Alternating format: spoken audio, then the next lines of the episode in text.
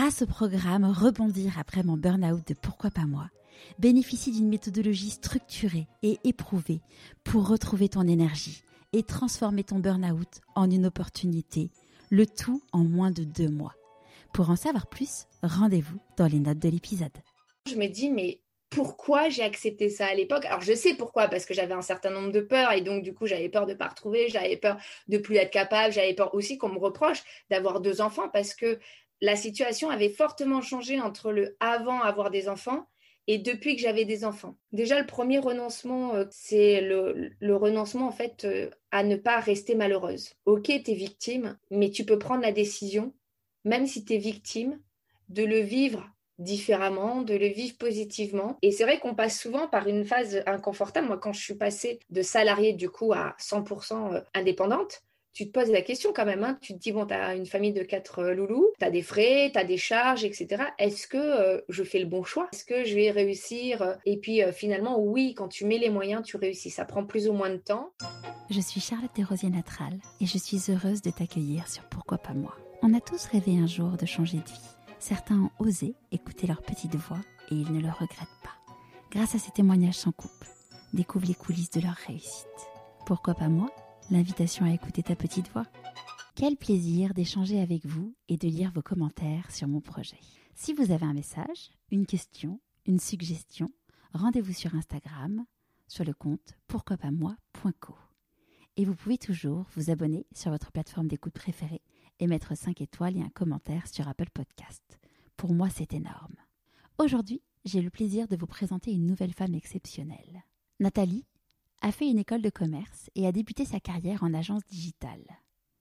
Si l'on regarde son profil LinkedIn, on se dira qu'elle a eu une brillante carrière car son dernier poste de salarié a été directrice digital marketing dans un grand groupe. Nathalie est brillante, elle est également maman de quatre enfants. Chaque retour de congé maternité a été pour elle un calvaire. Pour rebondir positivement et aider les femmes, les futures mamans et les mamans, Nathalie a créé Maman Digitale. Je ne vous en dis pas plus. Je vous souhaite la bienvenue dans l'univers de Nathalie Grimaud. Bonjour Nathalie. Bonjour Charlotte. Est-ce que tu pourrais nous parler de l'objet que tu as choisi pour te présenter, s'il te plaît? Avec plaisir. Alors, j'ai choisi en fait de me présenter avec mon téléphone portable. Alors, hier, je me posais un petit peu la question justement de quel objet me représentait le mieux en ce moment, ces derniers mois, ces dernières années. Et en fait, je ne trouvais pas, donc j'ai demandé à mon mari qui m'a dit, mais bien sûr, ton téléphone portable, puisque j'enseigne aujourd'hui aux mamans à travailler depuis leur téléphone portable, pourrait justement euh, en mobilité, en voilà, ne pas être à, un poste en particulier et pouvoir faire leurs tâches, notamment de community management. Génial. Avant qu'on parle euh, de ta vie de maintenant, parce qu'il euh, y a beaucoup de choses qui se sont passées, est-ce que tu pourrais nous parler de là où tu viens, où est-ce que tu as grandi? Avec plaisir. Donc, euh, moi, je suis une fille de militaire. Donc, j'ai énormément déménagé partout en France. J'ai fait plus de 16 déménagements. Euh, dans ma jeunesse. Donc euh, voilà, plus d'un déménagement tous les deux ans, hein, enfin, ou un, an et demi euh, globalement. Donc je suis plutôt une globe-trotteuse. Aujourd'hui, j'habite dans Lyon, mais précédemment, j'ai habité pendant quelques années à Paris. Je suis partie aussi à l'étranger en Espagne, à Madrid. Donc voilà, j'aime bien bouger et j'aime pas être toujours au même endroit. comment tu le vivais le... Alors, de toute façon, il n'y avait pas le choix, mais comment tu le vivais petite, le fait de déménager tous les deux ans? Parce que j'imagine que pour les amis et compagnie, ça devait pas être simple. C'est vrai que c'était pas simple du tout. Je dirais tant que je suis, tant que j'étais petite, pas arrivée à l'adolescence, ça ne posait pas trop de problèmes très rapidement. Hein. Il suffit de jouer cinq minutes avec euh, un enfant et ça y est, ça devient notre meilleur ami. L'adolescence a été un petit peu plus compliquée puisqu'effectivement, euh, j'ai été déracinée donc en cinquième, puis après en troisième. Euh, et d'ailleurs, j'ai dit en troisième à mes parents qui à l'époque étaient mutés sur Paris. Enfin, mon père était muté sur Paris. On venait d'Aix. Je lui ai dit, moi, je reste à Aix dans un internat. Il n'y a pas de souci, mais je monte pas à Paris. Donc au début, mes parents, pensant que je n'étais pas sérieuse, m'ont dit, oui, oui, bien sûr, il n'y a pas de souci. et ensuite, quand ils ont vu que j'étais sérieuse, ils se sont dit non, non, en fait, tu montes à Paris avec nous, il n'y a pas le choix. Mais euh, c'était euh, plus compliqué quand j'ai été effectivement grande parce que forcément, j'étais toujours euh, la petite nouvelle, que ce soit dans le collège, que ce soit dans le lycée. Donc, il fallait à chaque fois que je me raccroche en fait à des groupes qui étaient déjà existants et qui se connaissaient parfois depuis la maternelle, mais ça m'a permis aussi bah, de finalement de développer euh, plus d'adaptabilité finalement au monde parce que bah, voilà, j'étais obligée de faire moi le premier pas, comme j'étais toute seule, hein, de faire le premier pas, d'aller de l'avant, de discuter avec les gens euh, pour pouvoir trouver ma place au sein d'une classe, au sein d'un collège, au sein d'un lycée. Donc finalement, je pense que ça m'a apporté beaucoup. Ouais, super. Et c'était quel type de petite fille? Je dirais que j'étais plutôt euh, quelqu'un d'assez sage, enfin en tout cas c'est ce que disent mes parents.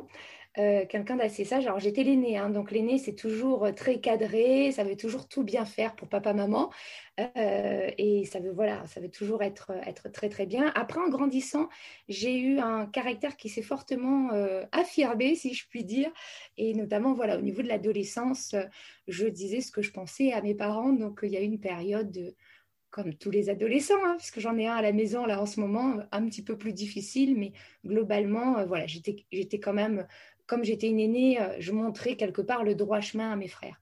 Vous avez, avais combien de frères du coup? Enfin, Tu as combien de frères? Deux frères, d'accord. Pas de sœur. J'aurais adoré avoir une sœur, mais malheureusement pas de sœur. et, et, quand tu étais petite, c'était quoi tes rêves? Quand j'étais petite, je voulais être vétérinaire, jusqu'au jour où j'ai compris qu'il faudrait aussi que je m'occupe de serpents et là, je me suis dit non, c'est pas possible, c'est pas pour moi, parce que je ne pourrais pas choisir les animaux. en plus, quand j'ai commencé à grandir, je me suis rendu compte qu'il y avait beaucoup de snacks qui arrivaient en France, donc euh, des animaux avec lesquels j'étais pas du tout à l'aise. Et je me suis dit non, en fait, je vais changer de voie, ce sera très bien. C'est marrant parce qu'on ne pense pas vraiment que, en effet, au serpent, en tant que vétérinaire, euh, c'est pas le truc où tu te dis euh, spontanément, en effet. Tout à fait. En fait, on pense aux chats, aux chiens, aller aux vaches si on est à la campagne, etc. Mais pas du tout aux snacks. Et quand je me suis rendu compte qu'effectivement, je pouvais aussi gérer ce type d'animaux, j'ai dit non, non, non, ça va pas être possible. Ou aux cochons euh, comme copains euh, dans, dans, les bronzés. Exactement, tout à fait. Et, tu disais après, euh, après, as après, je me suis tournée vers le journalisme en me disant que ça pourrait être intéressant de faire du journalisme. Et en fait, euh, alors ma maman travaillait en fait à Radio France, donc ça m'a peut-être un petit peu aussi orientée forcément, même si elle n'était pas du tout journaliste, elle travaillait euh, à la publicité chez, chez France Inter à l'époque. Et puis en plus, ensuite, elle est passée chez, les, chez la partie RH, service RH. Et puis par contre, j'avais mon papa qui n'avait pas une très très bonne image des journalistes. Donc euh, à terme, je pense que ça a impacté euh, sur euh, mon choix. Et finalement, j'ai fait une école de commerce très, je dirais, très classique pour me donner l'opportunité de choisir ce que je souhaitais faire et vers quel secteur m'orienter. Et puis naturellement, je me suis orientée dans le secteur du marketing et j'ai découvert le secteur du marketing digital où je suis tombée vraiment par hasard dedans et j'ai adoré. Et voilà, ça fait 20 ans aujourd'hui que je suis dans ce domaine-là. et, quand tu as, quand as décidé de faire une école de commerce, comment tes parents l'ont accueilli, ton entourage? Plutôt bien. Euh, pour mon papa, c'était vraiment important de faire des études. Je pense comme pour beaucoup, beaucoup, beaucoup euh, de euh, parents, parce qu'en France, euh, malheureusement, quand on n'a pas d'études, on a plus de difficultés en fait à trouver un travail. Ça ne veut pas dire qu'on est moins compétent, mais euh, dans l'état d'esprit des Français, ou en tout cas de notre culture, euh, on est comme ça. Si on a fait des études, on a des meilleurs postes, on a des meilleurs salaires, etc. Donc, ils l'ont plutôt bien accueilli, même si dans l'idéal, mon papa aurait adoré que je fasse une école d'ingénieur, mais bon, les maths et moi, ou en tout cas la physique et moi, n'étions pas très très amis à l'époque. et, ce qui est amusant, c'est qu'en fait, euh, ce qu'on se disait tout à l'heure hors micro, c'est qu'on a fait la même école de commerce, mais, euh, mais on ne se connaissait pas parce que tu étais en, en, dernière année de l'école, euh, la, première année où moi j'étais là, donc on s'est croisés, elle est trois mois à l'école, donc on s'est on s'est pas vu. Mais c'est rigolo d'avoir les chemins qui se croisent. c'est clair, c'est très marrant. Et donc, suite, euh, suite à cette très, très grande école de commerce qui s'appelle l'IPAG, euh, comment ça Voilà, exactement. comment ça s'est passé pour toi? J'ai intégré, donc euh, juste après ma dernière année, donc j'ai intégré une agence spécialisée en référencement naturel que je ne connaissais pas du tout. et mon intégration a été un petit peu particulière puisque j'ai intégré l'équipe commerciale. J'étais la seule femme de l'équipe commerciale, il n'y avait que des hommes. Euh, et dans un premier temps, j'ai été euh, vraiment, euh, je dirais, mis sous cloche un peu par mon directeur commercial qui jouait une sorte de, deuxième parent, si je peux dire, ou voilà, qui était très protecteur. Et le jour où j'ai commencé à faire du chiffre, ça s'est gâté.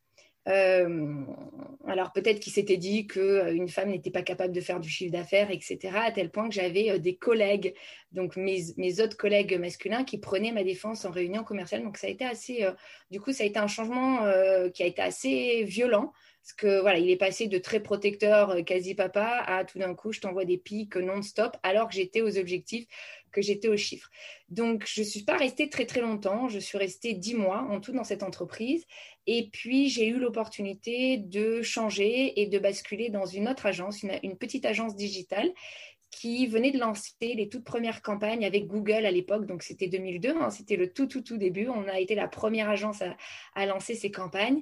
Et puis j'ai commencé à me passionner pour le référencement euh, payant, euh, pour euh, voilà la gestion de, de, ces clients, etc. Et puis ça n'a jamais démenti depuis cette, je dirais cette deuxième expérience en tout cas qui était plus opérationnelle et moins commerciale. Génial. Et, là, bon, via l'IPAG, tu avais fait euh, des stages, donc euh, tu connaissais un petit peu euh, l'univers professionnel, mais j'imagine quand même que ça devait être un peu compliqué de se dire, ah bon, ça y est, j'ai mon premier vrai job. sympa l'univers du travail?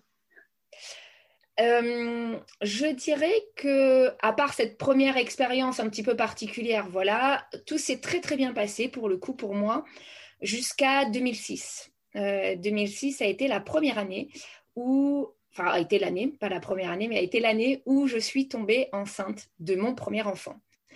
Euh, à l'époque, j'avais 26 ans, hein, donc euh, plutôt très jeune. surtout pour Paris. Pardon? Très jeune, surtout pour Paris. Surtout pour Paris, et puis surtout dans le monde en fait du digital.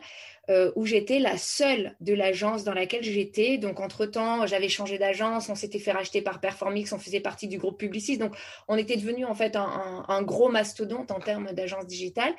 Et j'étais en fait euh, la première euh, à tomber enceinte et la première à devenir maman. Alors déjà, il y a un décalage qui se fait avec les collègues parce que tous les collègues le soir euh, vont prendre des pots, discuter, restent jusqu'à pas d'heure. Et puis nous, en tant que maman, ben non, on peut plus en fait, hein, parce que ben la nourrice, elle va pas rester jusqu'à 23 heures. Et puis on a envie de voir notre petit bout. Donc 18 heures pétantes, on part. Ça fait déjà un décalage avec les collègues.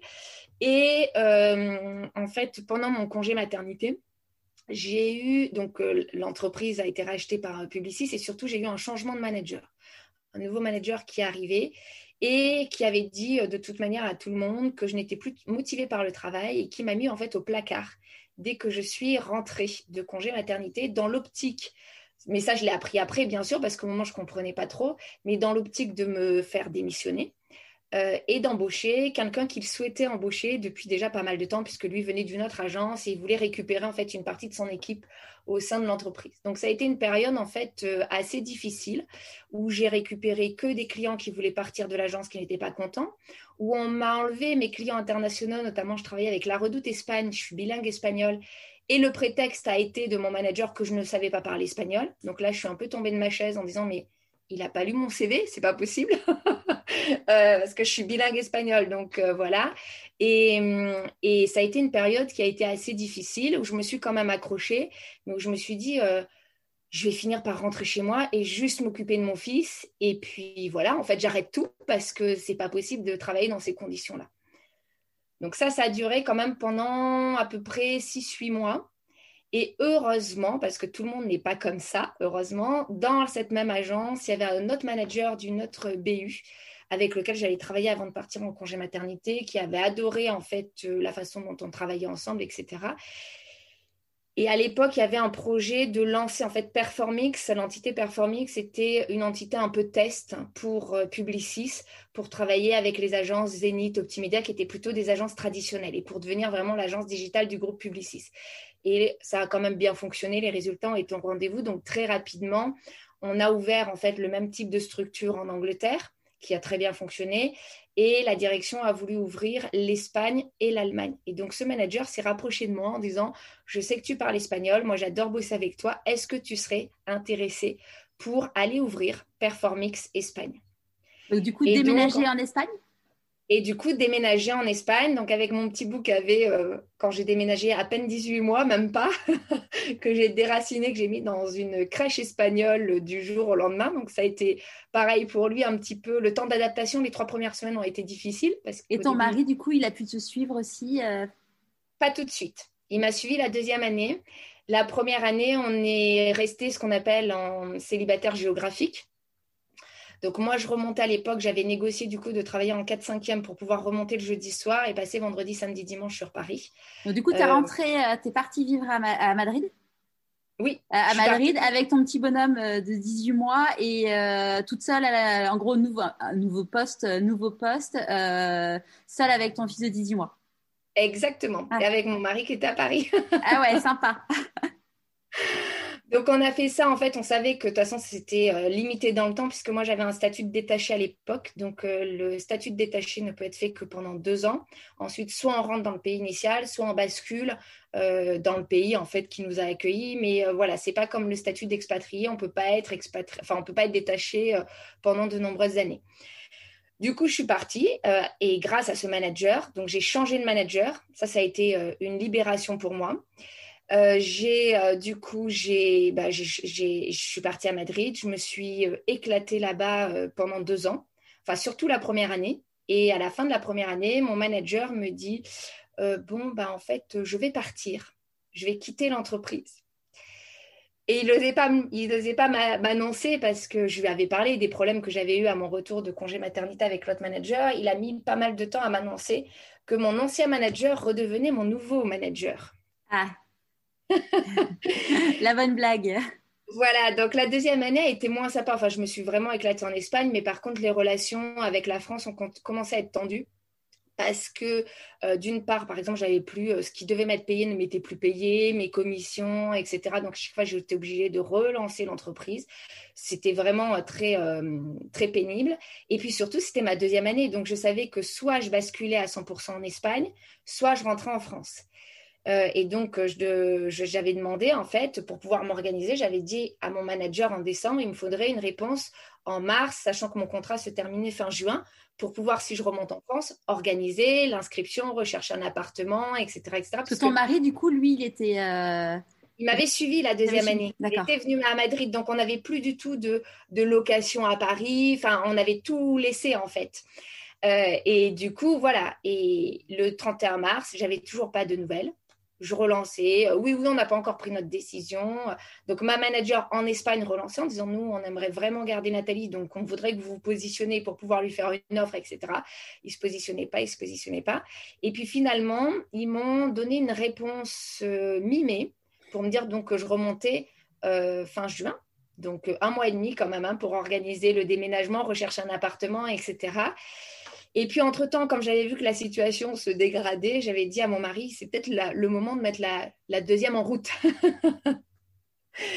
et donc, pour de ce côté-là, moi, j'ai la chance de tomber euh, facilement, même très facilement enceinte. Donc, effectivement, euh, dès le mois de mars ou avril, j'étais enceinte, avril, je crois, j'étais enceinte d'une petite fille qui, euh, qui est née en fait fin décembre.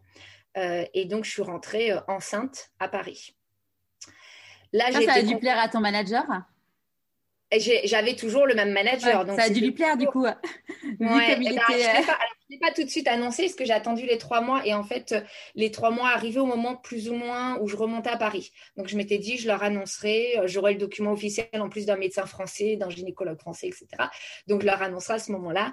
Et donc le premier jour où j'arrive dans les locaux, je suis convoquée par euh, la directrice des ressources humaines euh, de manière très officielle. Donc au début, je ne fais pas trop attention en me disant, bah, c'est très certainement parce que je reviens de deux ans de l'étranger, elle a des choses à me dire, etc. Et en fait, euh, non, quand je lui annonce que je suis enceinte, elle me fait une mise à pied. Euh, et derrière, j'ai eu un licenciement. pourquoi? Contesté. Alors, soi-disant pour une faute grave, mais il n'y avait pas de faute grave, donc j'ai contesté au prud'homme et que j'ai gagné. Mais euh, voilà, donc on se retrouve à trois mois. Donc en gros, ils te disent, tu rentres en France, euh, tu rentres en France, euh, tu prends tes clics, tes claques, et, et, puis le jour où tu rentres, ben, en fait, on veut plus de toi, quoi. C'est ça. C'est sympa, c'est élégant. Parce que tu annonces que tu es enceinte quand même. Donc voilà. Parce que tu ne penses pas qu'ils t'auraient fait une mise à pied dans tous les cas, même si tu n'avais pas. Ah si, je pense que dans tous les cas, enceinte ou pas enceinte, ils auraient fait une mise à pied. Je pense que c'était leur stratégie. Euh, parce que de toute façon, mon manager ne voulait pas de moi depuis euh, déjà mon premier retour de congé maternité. Donc, trois ans après, j'étais toujours là. en plus, à nouveau dans ses équipes. Euh, et effectivement, je me suis retrouvée donc à Paris. Mon mari qui avait quand même lâché son boulot l'année d'avant pour me rejoindre, donc lui était au chômage. Deux enfants, enfin un enfant de 4 ans et puis un enfant en route, sans boulot, sans... Là, en panique. On se dit, euh, oulala, qu'est-ce qui va se passer? Là, c'est la catastrophe. Bon. Euh, en plus, moi, je suis très. Euh, c'est vrai que je me projette souvent, enfin beaucoup, même mon mari me dit beaucoup trop, sur l'avenir, sur les besoins du futur, si mes enfants ils veulent faire des écoles, s'ils veulent partir à l'étranger, si, si, si, si. Donc, j'ai toujours tendance, en fait, à me projeter beaucoup d'un point de vue financier, à essayer d'économiser au maximum pour me dire si jamais demain j'ai besoin, ou en tout cas les enfants surtout ont besoin. Euh, voilà. Et donc là, on se retrouve dans une situation où on se dit, OK, on va être tous les deux au chômage. Euh, on a deux petits, on n'a pas d'appartement, on n'a rien. Enfin, c'est, c'est, le cataclysme, quoi. Enfin, on se dit, c'est pas possible. Tout ça enceinte. Donc, en plus, avec les hormones qui sont au taquet. c'est ça. Donc ça a été une période qui a été euh, du coup très très difficile parce qu'en plus comme j'étais enceinte de trois mois, enfin de plus de trois mois, trois mois, une semaine, quelque chose comme ça. Va trouver un job. Voilà, chercher un, boulot. Puis moi je prends toujours beaucoup de poids. Toutes mes grossesses, j'ai pris en moyenne 20 kilos. Donc euh, ça se voit quand même assez vite. Euh, les premiers mois déjà je prends beaucoup, que je mange bien, pas bien, peu importe. Hein. et du coup très très vite ça se voit, j'ai le ventre qui sort, etc. Et donc là je me suis dit chercher un boulot enceinte avec un bidon énorme, euh, c'est juste pas possible. quoi. Ça sert à rien de perdre de l'énergie sur le sujet, quoi. c'est ça. Donc là, bah, on attend en fait. On attend, on attend, on attend, et puis on déprime, et puis on se dit c'est pas juste, et puis euh, voilà. Donc il y a, toute cette période-là qui a été euh, assez, assez compliquée. Et puis donc ma fille est arrivée fin décembre, donc avec 15 jours d'avance. Et là, je me suis dit, faut que je me mette à rechercher. Je ne sais pas combien de temps je vais mettre pour retrouver un boulot. Donc, je me suis mis à rechercher à peine 15 jours après mon accouchement. Donc autant dire que je n'ai pas profité de ma deuxième ni de mon congé maternité. Et j'ai trouvé très très vite un poste. Donc je voulais plus bosser pour le coup en agence parce que ça m'avait un peu euh, un peu dégoûté en fait de l'agence. J'avais mis beaucoup d'énergie, je leur avais développé énormément de chiffre d'affaires en Espagne et j'étais toute seule. Et là je me suis dit pour être remerciée comme ça, euh, ouais stop. Donc euh, je me suis dit je vais aller chez l'annonceur. Ça a l'air d'être plus cool. Bon, ça a l'air, hein, c'est toujours plus vert euh, de vue de l'extérieur, pas forcément une fois qu'on y est. Et donc, j'ai trouvé en fait très très vite un poste. Et là, ils ont voulu que je commence tout de suite. J'ai eu beau leur dire non, mais je suis en congé maternité, etc. Non, non, on veut que vous commenciez tout de suite, etc. Euh, et j'avais tellement peur de me dire, s'ils ne me prennent pas, je vais rester au chômage et peut-être que je ne retrouverai pas et peut-être et peut-être et peut-être et que du coup j'ai pris et après coup je me dis mais j'aurais peut-être dû profiter et leur dire, de toute façon, c'est fin de mon congé maternité. Sinon, bah, tant pis, prenez quelqu'un d'autre. Et de toute façon, j'aurais trouvé, parce que c'est un secteur en fait qui était en plein, en plein boom. Hein, le digital, il y a toujours du, il y a toujours du, euh, potentiel en fait, hein, des, des, recrutements, des recherches. Mais voilà, j'étais tellement dans une, dans une, dans un move en fait négatif à ce moment-là, du type, euh, ben rien ne va, je me retrouve au chômage euh, et comment je vais faire financièrement, etc. Que du coup, j'ai pas été assez tranchante, si je puis dire, sur le fait non, je finis mon congé maternité, je vous rejoins à la fin de mon congé maternité. Et du coup, tu es arrivée au bout de combien de temps? Euh, J'ai commencé, je crois, au bout d'un mois et demi à peine. Donc, ouais, en euh, fait, tu dis, au final, euh, ils auraient, enfin, toujours les boîtes, c'est genre, on veut que tu arrives maintenant, mais en fait, en vrai, s'ils avaient recruté quelqu'un en poste, qu'il aurait eu son préavis, et puis toi, enfin, quand tu as une femme qui vient d'accoucher d'un bébé d'un mois, au bout d'un mois et demi, tu es crevé, ton bébé ne fait pas les nuits, donc tu as envie de dire, mais c'est contre-productif parce que laissez-moi me reposer et arriver en forme plutôt que. C'est tout à fait ça. Et c'est vrai que euh, du coup, bah, en fait, euh, après coup, je me dis, j'aurais pas dû, mais c'est vrai que sur le moment, alors, je me, je me souviens, euh, j'avais pas osé à l'époque, moi j'allaitais, donc j'avais pas osé demander s'ils avaient une salle d'allaitement, machin. Je me suis dit, je suis en période d'essai, je vais pas commencer à leur dire. Donc, je me souviens que pendant les postes, je descendais dans ma voiture, donc j'avais dans ma voiture toute l'installation réfrigérée, etc. de ouf. Donc, je tirais mon lait dans le parking, je me planquais dès qu'il y avait quelqu'un qui arrivait dans le parking pour pas. Comme, enfin, je me dis après coup, je me dis, mais c'était n'importe quoi cette période. C'est fou en fait de euh. voir ce qu'on est prêt à accepter dans certaines situations. Et avec du recul, tu, des trucs qu'on fait soi-même qui nous paraissent euh, normales sur l'instant T, mais avec du recul, tu te dis mais, mais comment j'ai pu accepter de faire un truc pareil? C'est ça, c'est ça. Et je me souviens qu'à un moment donné, pareil, une fois j'étais en réunion et puis du coup j'étais engorgée, je pouvais pas sortir de réunion, j'en pouvais plus. Je me disais c'est pas possible, je vais jamais venir, ça va déborder de partout. Donc des, situations comme ça, euh, après coup, très cocasses, mais euh, en même temps, je me dis, mais pourquoi j'ai accepté ça à l'époque? Alors je sais pourquoi, parce que j'avais un certain nombre de peurs et donc du coup j'avais peur de ne pas retrouver, j'avais peur de plus être capable, j'avais peur aussi qu'on me reproche d'avoir deux enfants parce que la situation avait fortement changé entre le avant avoir des enfants et depuis que j'avais des enfants. Euh, même si j'avais eu un super manager euh, sur ma première année euh, espagnole, globalement, les autres années, c'était quand même pas très bien passé avec ce manager qui voulait vraiment me faire quitter l'entreprise. Donc, je m'étais dit, faut pas que je fasse de, vagues. Je suis une maman, mais il faut pas que je fasse de vagues. Euh, et c'est vrai qu'en fait, après coup, bah non, je suis une maman, j'ai le droit de euh, m'occuper de mes enfants, j'ai le droit d'allaiter, j'ai le droit de... Et pourquoi j'aurais besoin de m'en cacher auprès de l'entreprise? Mais voilà, ça c'est après coup, euh, maintenant que j'ai un petit peu mûri. Bah, comme si tu t'excusais d'être maman, quoi. C'est ça. C'est ça. Et je me souviens même à l'époque, donc quand j'ai intégré cette entreprise-là, euh, donc j'avais moi j'avais trois quarts d'heure de trajet le matin, trois quarts d'heure de trajet le retour. On avait pris du coup une nourrice à domicile pour être plus tranquille avec mon mari. Mais la nourrice, elle avait le contrat que jusqu'à 19h. Donc il fallait que je parte à 18h. Ce qui est déjà énorme en fait quand tu penses. Ce qui est déjà énorme hein, parce que je la prenais donc le matin de 9h jusqu'à 19h quand même. Donc elle faisait quand même 10 heures. Euh, non-stop. Elle allait chercher le grand au, collège, n'importe quoi. très, très précoce, ton fils. Hein. très, très précoce.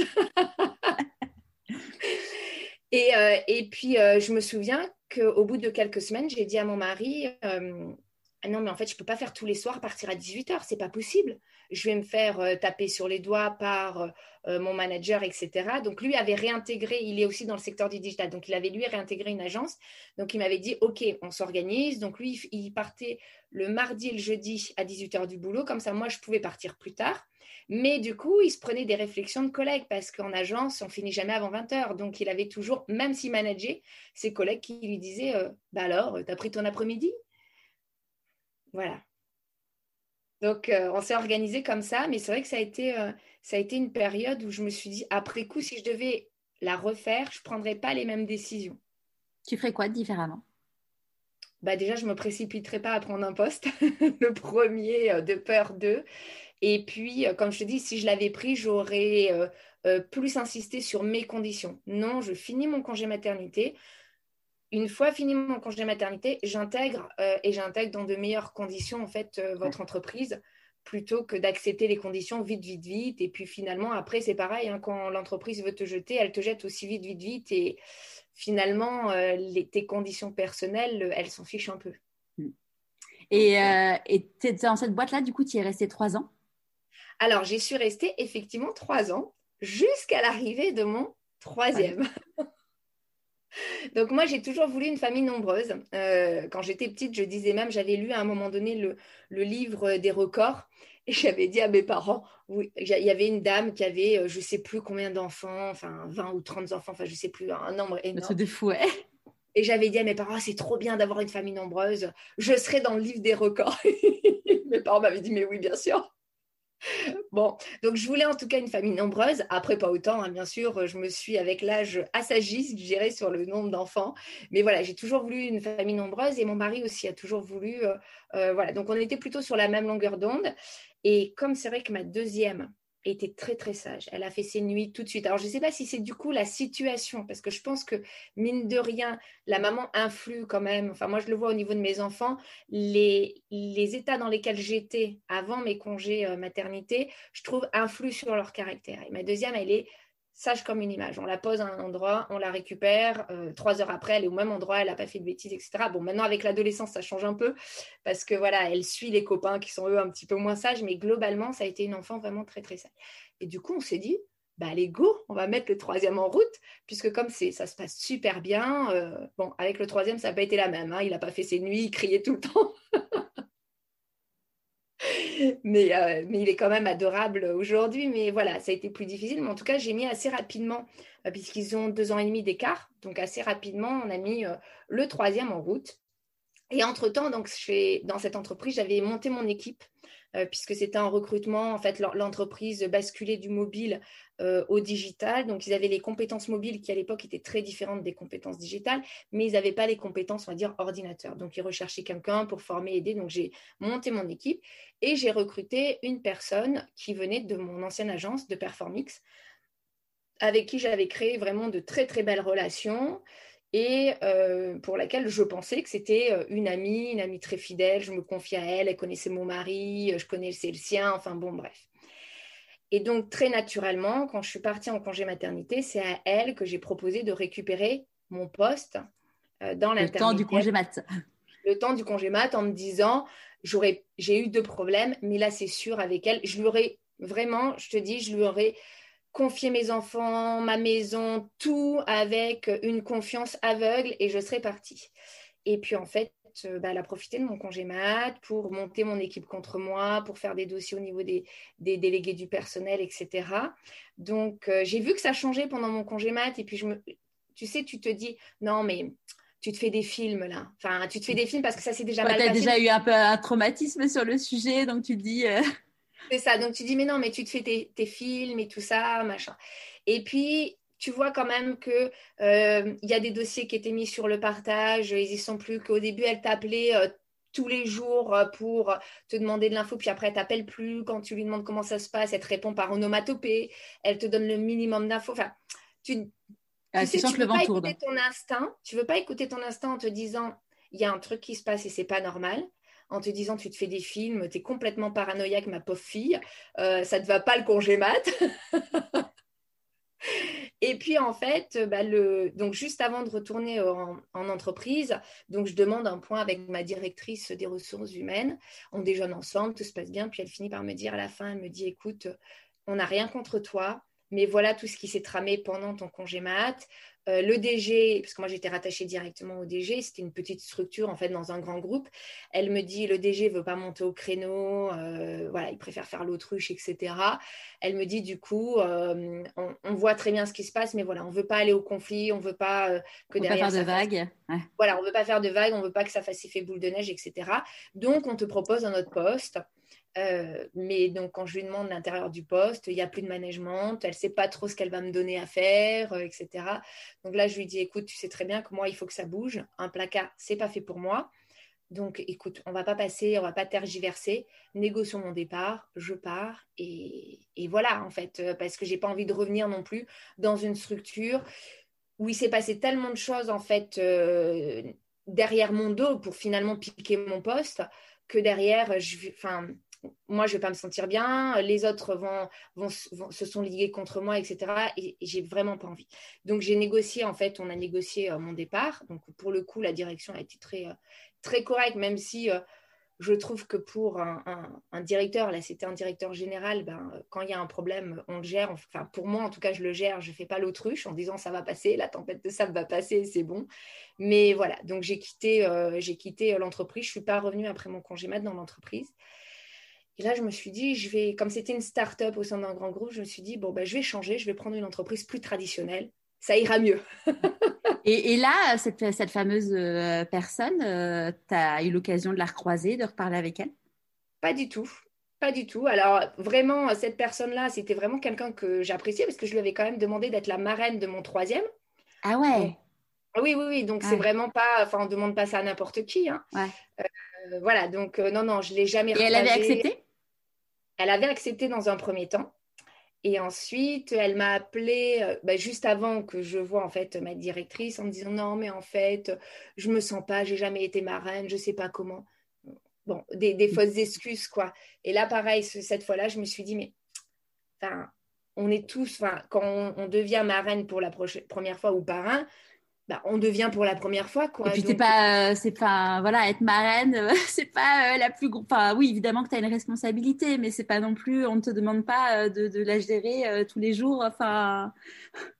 Tout à fait. Tout à fait. Donc, euh, donc voilà. Donc non, je l'ai jamais revue. Elle m'a jamais cherché à reprendre contact. J'ai jamais cherché à reprendre contact non plus parce que je pense que si je reprenais contact, je pourrais être euh, quand même assez cinglante. Et donc, il vaut mieux pas euh, voilà, que je rediscute avec elle parce que moi, je lui ai fait confiance à 100% et ça a été vraiment une grosse, grosse trahison pour moi. Un vrai couteau, un vrai poignard dans le dos. on pense que c'est notre amie et en fait, non, la première occasion, elle en profite. Euh, pour, euh, voilà, pour nous planter euh, le couteau dans le dos. Et ça, pour moi, finalement, je me dis, c'est pas de l'amitié en fait. Et après tout, j'ai des personnes qui m'ont dit, mais tu sais, des personnes, par exemple, des stagiaires au sein de l'équipe, qui m'ont dit, mais tu sais, elle a jamais été. en fait, elle se projetait sur toi comme si tu étais Dieu sur terre. En fait, ça n'a jamais été une amitié. Ah, c'était pas égal à égal, quoi. Ouais. Et à tel point que d'ailleurs, euh, alors moi, le prénom, le, prénom que j'aurais voulu donner à mes filles, mais que je n'ai jamais pu parce que mon mari n'aimait pas, donc euh, c'est Sarah. Moi, j'adore ce prénom. Et euh, à tel point qu'elle a eu deux ou trois ans après, en fait, une petite fille et que j'ai appris qu'elle l'avait appelée Sarah. Donc, sur tous les prénoms du monde, pour les petites filles, je veux dire, je ne sais pas combien il y a de prénoms, il a fallu qu'elle choisisse le prénom sur lequel je lui avais dit j'espère que si c'est une fille, avant de savoir que c'est un garçon, mon troisième, cette fois-ci, mon mari acceptera que je l'appelle Sarah parce qu'on avait eu énormément de discussions sur ça. Je me dis, c'est quand même. Euh, enfin. ah, tu dis qu'elle a peut-être un petit problème si. Ben, je me dis, voilà, il y a quelque chose derrière qui ne va pas sur, voilà, sur tous les prénoms possibles et inimaginables. Il a fallu qu'elle appelle sa fille avec le prénom qui était le prénom que je voulais donner, moi, à mes filles, mais depuis que j'ai, je sais pas, 15-16 euh, ans. Enfin, ça a toujours été ce prénom-là. et, là, comment tu, du coup, bon, forcément, euh, encore une nouvelle douche froide. Comment, comment ton entourage, il t'accompagne euh, dans cette période-là? J'ai l'avantage d'avoir un mari en or qui est toujours, alors qui arrive toujours à me rebooster quand je suis euh, démotivée, qui arrive toujours à trouver les bons mots euh, quand, quand ça va pas. Donc c'est vrai que euh, l'entourage est hyper important dans ces moments-là parce que j'étais quand même pas, pas loin de craquer parce que bon, perdre son boulot c'est une chose, mais perdre son boulot à cause d'une soi-disant amie, là c'est un double, un, un, double problème en fait. La double peine, hein, ouais on se dit, euh, bah, en fait, j'ai été trahi, quoi. Et je pense que la trahison, c'est ce qu'il y a de pire aujourd'hui, surtout quand on met sa confiance dans les gens. Euh, moi, je me suis confiée, quand je me disputais avec mon mari, je lui racontais, on en discutait. Enfin, je lui ai vraiment confié des choses hyper personnelles. Et je me dis, en fait, elle s'en est servie contre moi. Et je trouve ça, en fait, euh, aujourd'hui, après coup, je trouve ça lamentable. Mais à l'époque, j'étais, j'étais dans un état psy, mais déplorable en fait. Je me suis dit, mais c'est pas possible. T'as fait comment du coup pour remonter la pente? Euh, écoute, j'ai eu la chance, donc comme je te dis, d'avoir euh, d'avoir donc euh, un mari qui voilà qui me, qui me, supporte en toute occasion, comme on peut dire, qui est toujours derrière moi, qui est mon qui est mon premier supporter hein, d'ailleurs au sens propre du terme. J'ai la chance aussi d'avoir pu en parler beaucoup avec mon papa qui est très présent au quotidien dans ma vie et qui du coup tous les deux ont réussi à me faire un peu relativiser.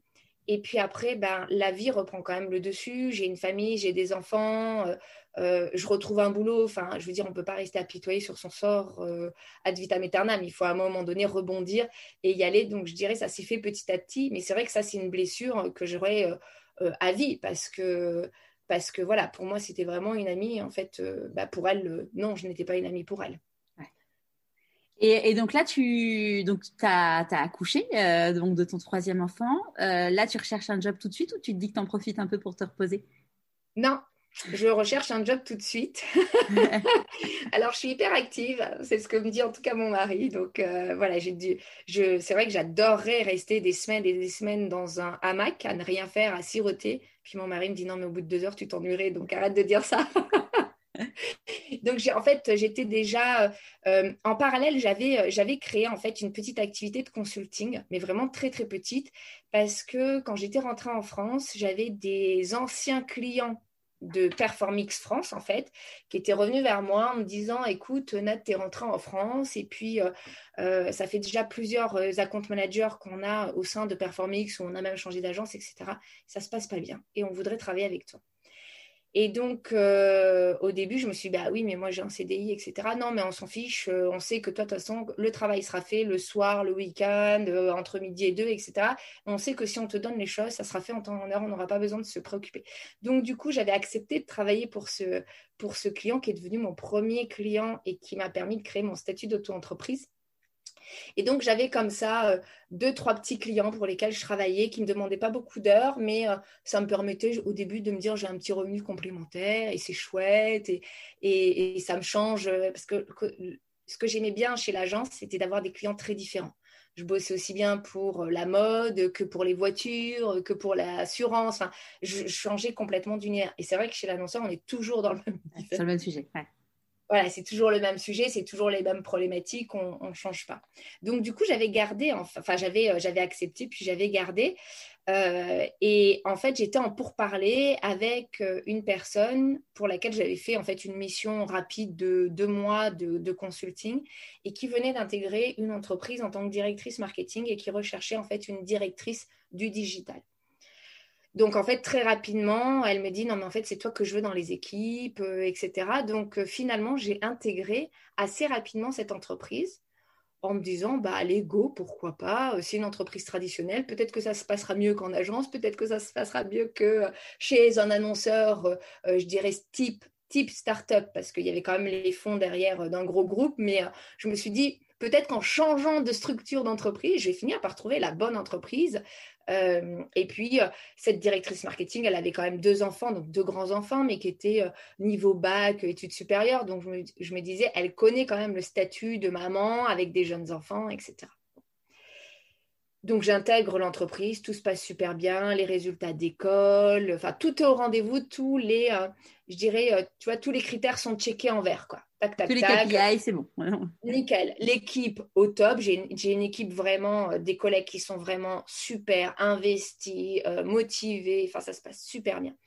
Euh, avec la, cette manager, ça se passe super bien, pas de problème. Avec mes autres collègues, ça se passe super bien. Enfin, vraiment, tout était ouvert. Le job te plaît?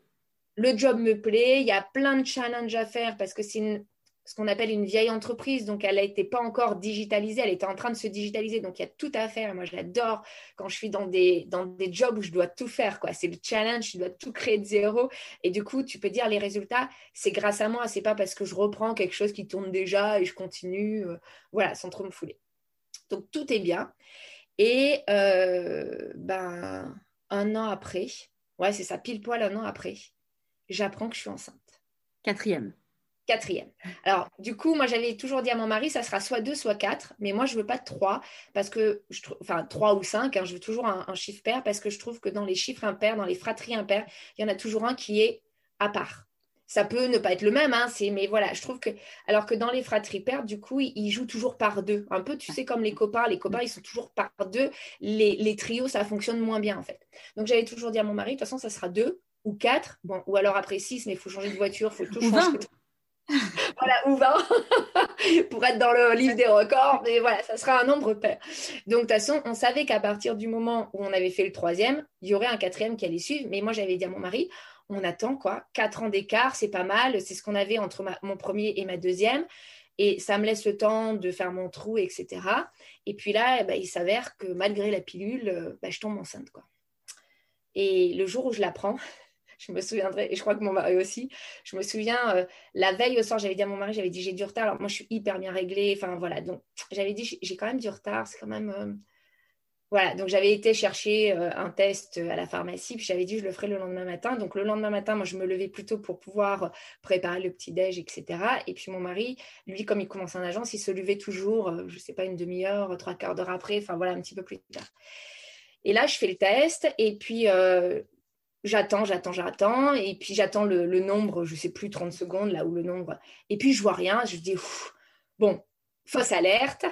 Et puis euh, je vais dans la cuisine. Je me dis, bon, bah, je vais leur préparer le petit déjeuner. Donc je pose à côté de l'évier, je me lave les mains, je commence à tout préparer.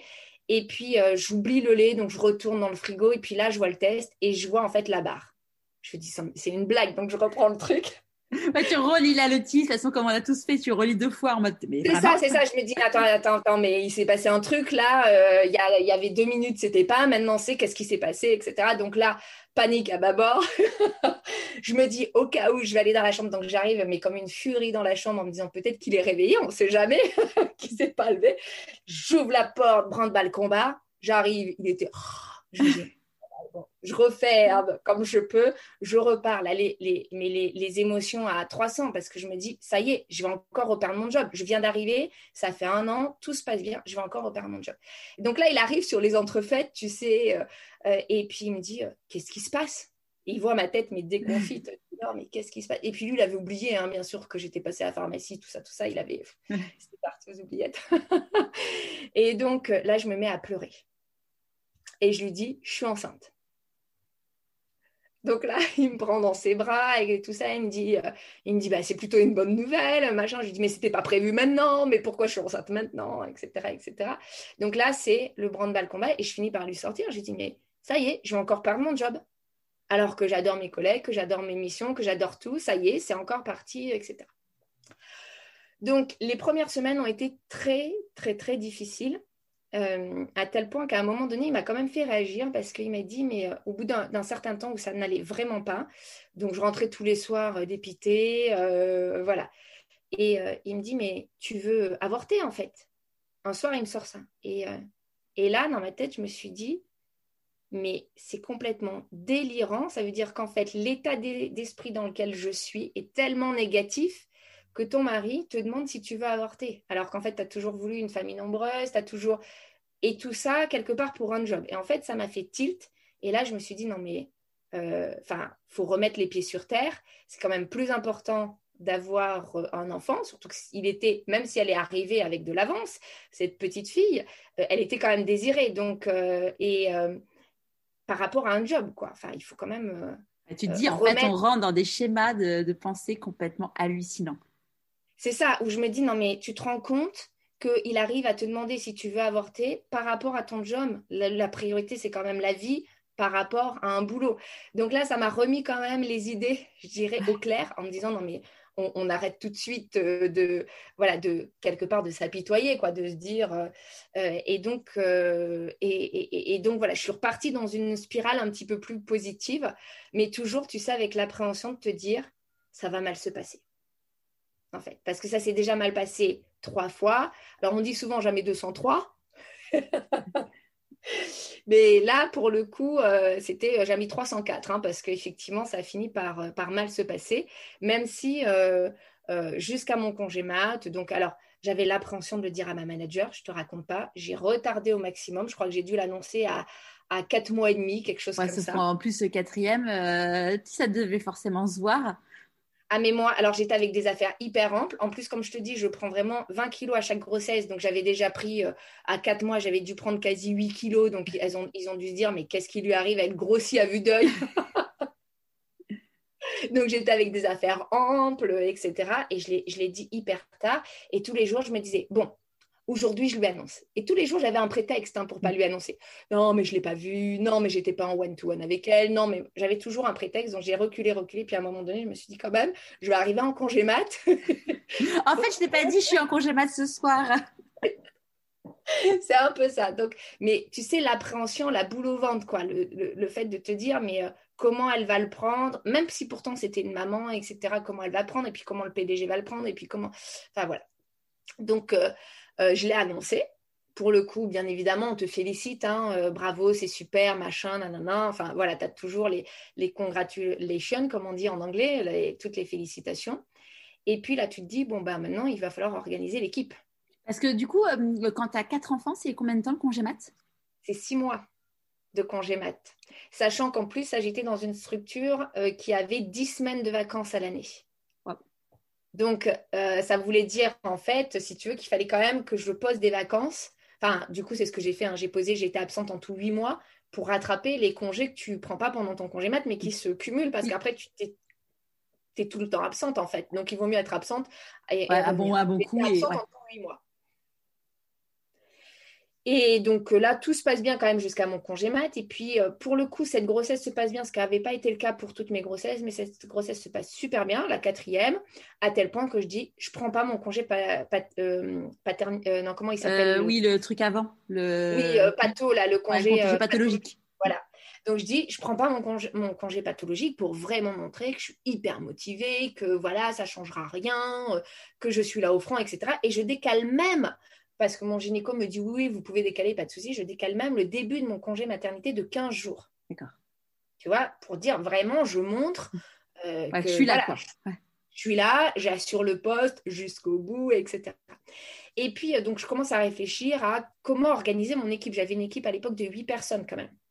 Donc je me dis, je ne vais pas refaire la même erreur, je ne vais pas donner mon poste à une seule personne. Cette fois-ci, j'ai bien compris, même si ce n'est pas une amie, j'ai bien compris. Donc on m'y reprendra pas. Donc je réfléchis, etc. J'essaye de négocier avec ma manager de prendre une consultante extérieure ou un CDD. Je me dis, comme ça au moins, la consultante a fait sa mission. Ensuite, je reprends mon poste ou le CDD. Elle me dit, non, non, non, on n'a pas le budget, c'est pas possible, etc. Donc je me dis, bon, comment je peux faire quand je... Et dans l'équipe, j'avais deux seniors. Euh, donc je me dis, je réfléchis, puis je me dis, je vais répartir mes missions sur ces deux seniors-là, parce qu'après, j'avais que des juniors, donc c'était euh, plus complexe. Donc, je me dis, je vais répartir donc euh, la moitié de mon poste, grosso modo, sur une personne et l'autre moitié de mon poste sur l'autre personne. Comme ça, même si on a une qui essaye de me piquer mon poste, ce sera que la moitié du poste. Je me dis quand même, il faudrait que j'ai vraiment pas de chance pour que les deux soient pas honnêtes. Enfin, je veux dire, à un moment donné, on a quand même plus de personnes honnêtes que de personnes malhonnêtes, j'espère, dans notre monde encore. Enfin, peut-être que je vis au monde des bisounours, mais voilà. Et donc, j'annonce, donc je le présente à ma manager qui me dit OK. Je l'annonce à ces deux personnes, donc qui étaient deux femmes. Hein. et l'une des deux me dit à la fin euh, Nat, est-ce que je peux te parler? Et donc, je lui dis euh, Oui, oui, pas de souci. Puis en fait, elle me dit euh, ben, Moi aussi, je suis enceinte. donc, elle allait me l'annoncer dans les 15 jours. Elle, avait un mois et demi d'écart avec moi, en fait. Donc, elle allait me l'annoncer, mais elle était, elle était à quasi trois mois. Et moi, je devais être à quatre mois et demi ou quelque chose comme ça. Donc elle me dit, de toute façon, c'est mort, en fait, je vais partir en congé mat. C'était son troisième aussi, donc elle était aussi sur un, congé un peu plus long, etc. Donc elle me dit, de toute façon, je ne peux pas prendre le poste, je ne peux pas prendre la moitié de ton poste, c'est pas possible. Et là, je me dis, bon, ben, j'ai pas le choix, en fait. Je vais être obligée de mettre mon poste encore sur une seule et même personne. Comment je fais alors? Quand même essayer de trouver des solutions, de proposer à ma manager qui m'a tout refusé. Donc j'ai dit, bon, ben, je mets tout mon poste sur cette personne-là. Euh, et donc, je pars en congé maternité. Euh, voilà. pendant le congé, ça se passe plutôt bien. J'ai plutôt des nouvelles régulièrement. Euh, soit elle m'appelle, donc soit ma manager m'appelle, soit ma N-1 m'appelle. Enfin, franchement, ça se passe plutôt bien. Et puis à la fin de mon congé maternité, peut-être dans le mois qui restait, quelque chose comme ça, je suis appelée donc par ma, ma N plus 2, donc tu vois, pas ma manager, mais la manager de ma manager, qui me dit euh, Nathalie, il y a un poste qui s'ouvre à l'international de euh, responsable e-commerce, on t'y verrait vachement bien, ce serait super que tu postules à ce poste, etc. Donc elle me dit Je t'envoie la description. Elle me dit Je voulais pas te déranger pendant ton congé mat, mais c'est vraiment une super opportunité et tout. Donc elle m'envoie le descriptif du poste, elle m'envoie tout. Et puis, euh, vraiment, toutes les deux, donc ma N plus 1 et ma, donc la, manager, me poussent toutes les deux, en fait, à postuler. Alors, au début, je ne suis pas super motivée parce que je me dis, ouais, mais j'adore mon équipe. Là, bon. Ouais, tu reviens de congé mat, tu as envie d'avoir un environnement euh, plutôt cocoon. Euh. Oui, puis je me suis dit, j'ai quand même tout développé. Ça veut dire que là, il va falloir. Bon, j'adore tout développer, mais là, j'avais envie un peu de me poser. Tu vois, j'avais envie de dire, je veux aussi profiter des résultats que j'ai, ça fait euh, quand même, euh, voilà, que j'ai mis en place. En plus, on avait, on avait une super visibilité à l'international parce que pendant mon congé mat, on avait eu de tellement bons résultats qu'on avait été élu équipe e-commerce de l'année au niveau du monde, tu vois, donc on avait une visibilité euh, pour la France vraiment super importante. Donc je me dis, bon, donc je réfléchis et tout. Puis mon mari me dit, écoute, ça a l'air d'être une super opportunité. Donc de toute façon, postule, ça t'engage à rien. Après, tu peux toujours faire machine arrière. Et puis tu vois, en fait, tu vois avec. Donc je dis bon ok, sachant que je n'avais pas parlé anglais depuis un petit bout de temps. Euh, donc euh, ma manager me dit pas de souci, je te coach en anglais, machin. Donc elle, elle m'appelle, on fait des, des sortes d'interviews en anglais, tu vois, pour que je me remette un peu dans le bain. Euh, et puis je fais l'entretien avec la personne qui grosso modo me fait comprendre que de toute façon elle a déjà fait son choix et qu'elle elle veut recruter une personne à l'extérieur de la boîte, mais qu'elle est obligée de mettre l'annonce en fait en interne. En interne, parce que euh, voilà. Donc, euh, bon, du coup, je me dis l'un dans l'autre. c'est très bien, puisque de toute façon, j'étais pas hyper motivée. Enfin, j'étais motivée, mais tu sais, tu as, quand même quelque chose qui te dit. Euh, tu vois, quelque part, tu te dis, ouais, c'est chouette qu'on te propose ça. Et puis, quelque part, tu te dis, mais moi, il y avait plein de choses que j'aimais bien. Donc, finalement, tu te dis, bah, c'est bien. C'est pas grave, ouais. Tu vois du. Ouais. Voilà, comme ça, j'ai quand même montré ma motivation, parce que j'ai pas dit non. Et puis, euh, finalement, c'est elle qui dit non pour moi, donc euh, c'est pas mal. Donc, la fin de mon congé maternité arrive. Du coup, prête à rempiler, à dire je suis hyper motivée, 350%, je vais montrer que je suis toujours la Nathalie d'avant mon congé maternité, etc. Et première journée, j'arrive, tu sais, quand même un petit peu avec l'angoisse, où tu te dis, bon, ça va bien se passer, mais on ne sait jamais. Mais ça va bien se passer, mais on ne sait jamais. Et puis euh, là, euh, tu as un pot d'arrivée qui t'attend avec euh, tous les collègues avec lesquels tu as bossé, machin. Tu vas manger, ta manager te dit on va manger toutes les deux, comme ça je te mets, je te mets au point sur tous les sujets en cours, etc. tu dis cool. Waouh, j'ai jamais eu ça. C'est ça, je fais. Mais si j'avais su, j'aurais pas prévu mes autres enfants. Ils seraient arrivés comme ça, comme un cheveu sur la soupe. Finalement, ça sert à rien de prévoir, tu vois. Première journée, tu es comme ça, tu es dans l'extase. Et puis, euh, du coup, mon mari qui m'appelle quand même, qui me dit alors, comment ça se passe? Parce que lui aussi, il était inquiet pour moi. Tu m'étonnes. Franchement, je lui dis nickel chrome. Je lui dis si j'avais su, on n'aurait prévu aucun des trois premiers parce que vraiment super. Bon, ça c'était la première journée. Après, j'ai vite déchanté. Euh, euh, et, donc, bon, voilà, cette première journée, vraiment géniale. Je me dis, super, je reprends mon poste, mes trucs. Et puis, en fait, au fur et à mesure, tu vois, les premières, euh, les, les premières, alors le temps que je reprenne, mais les premières semaines, j'avais des avantages que ma manager, avant mon congé matin, j'avais des avantages que ma manager commence à remettre en question. Par exemple, à l'époque, je travaillais deux jours par semaine en télétravail. Et là, elle me dit, oh, non, non, non, ça va plus être possible. Alors, les périmètres n'avaient pas changé, l'équipe n'avait pas changé, enfin tout était iso-périmètre avant-après.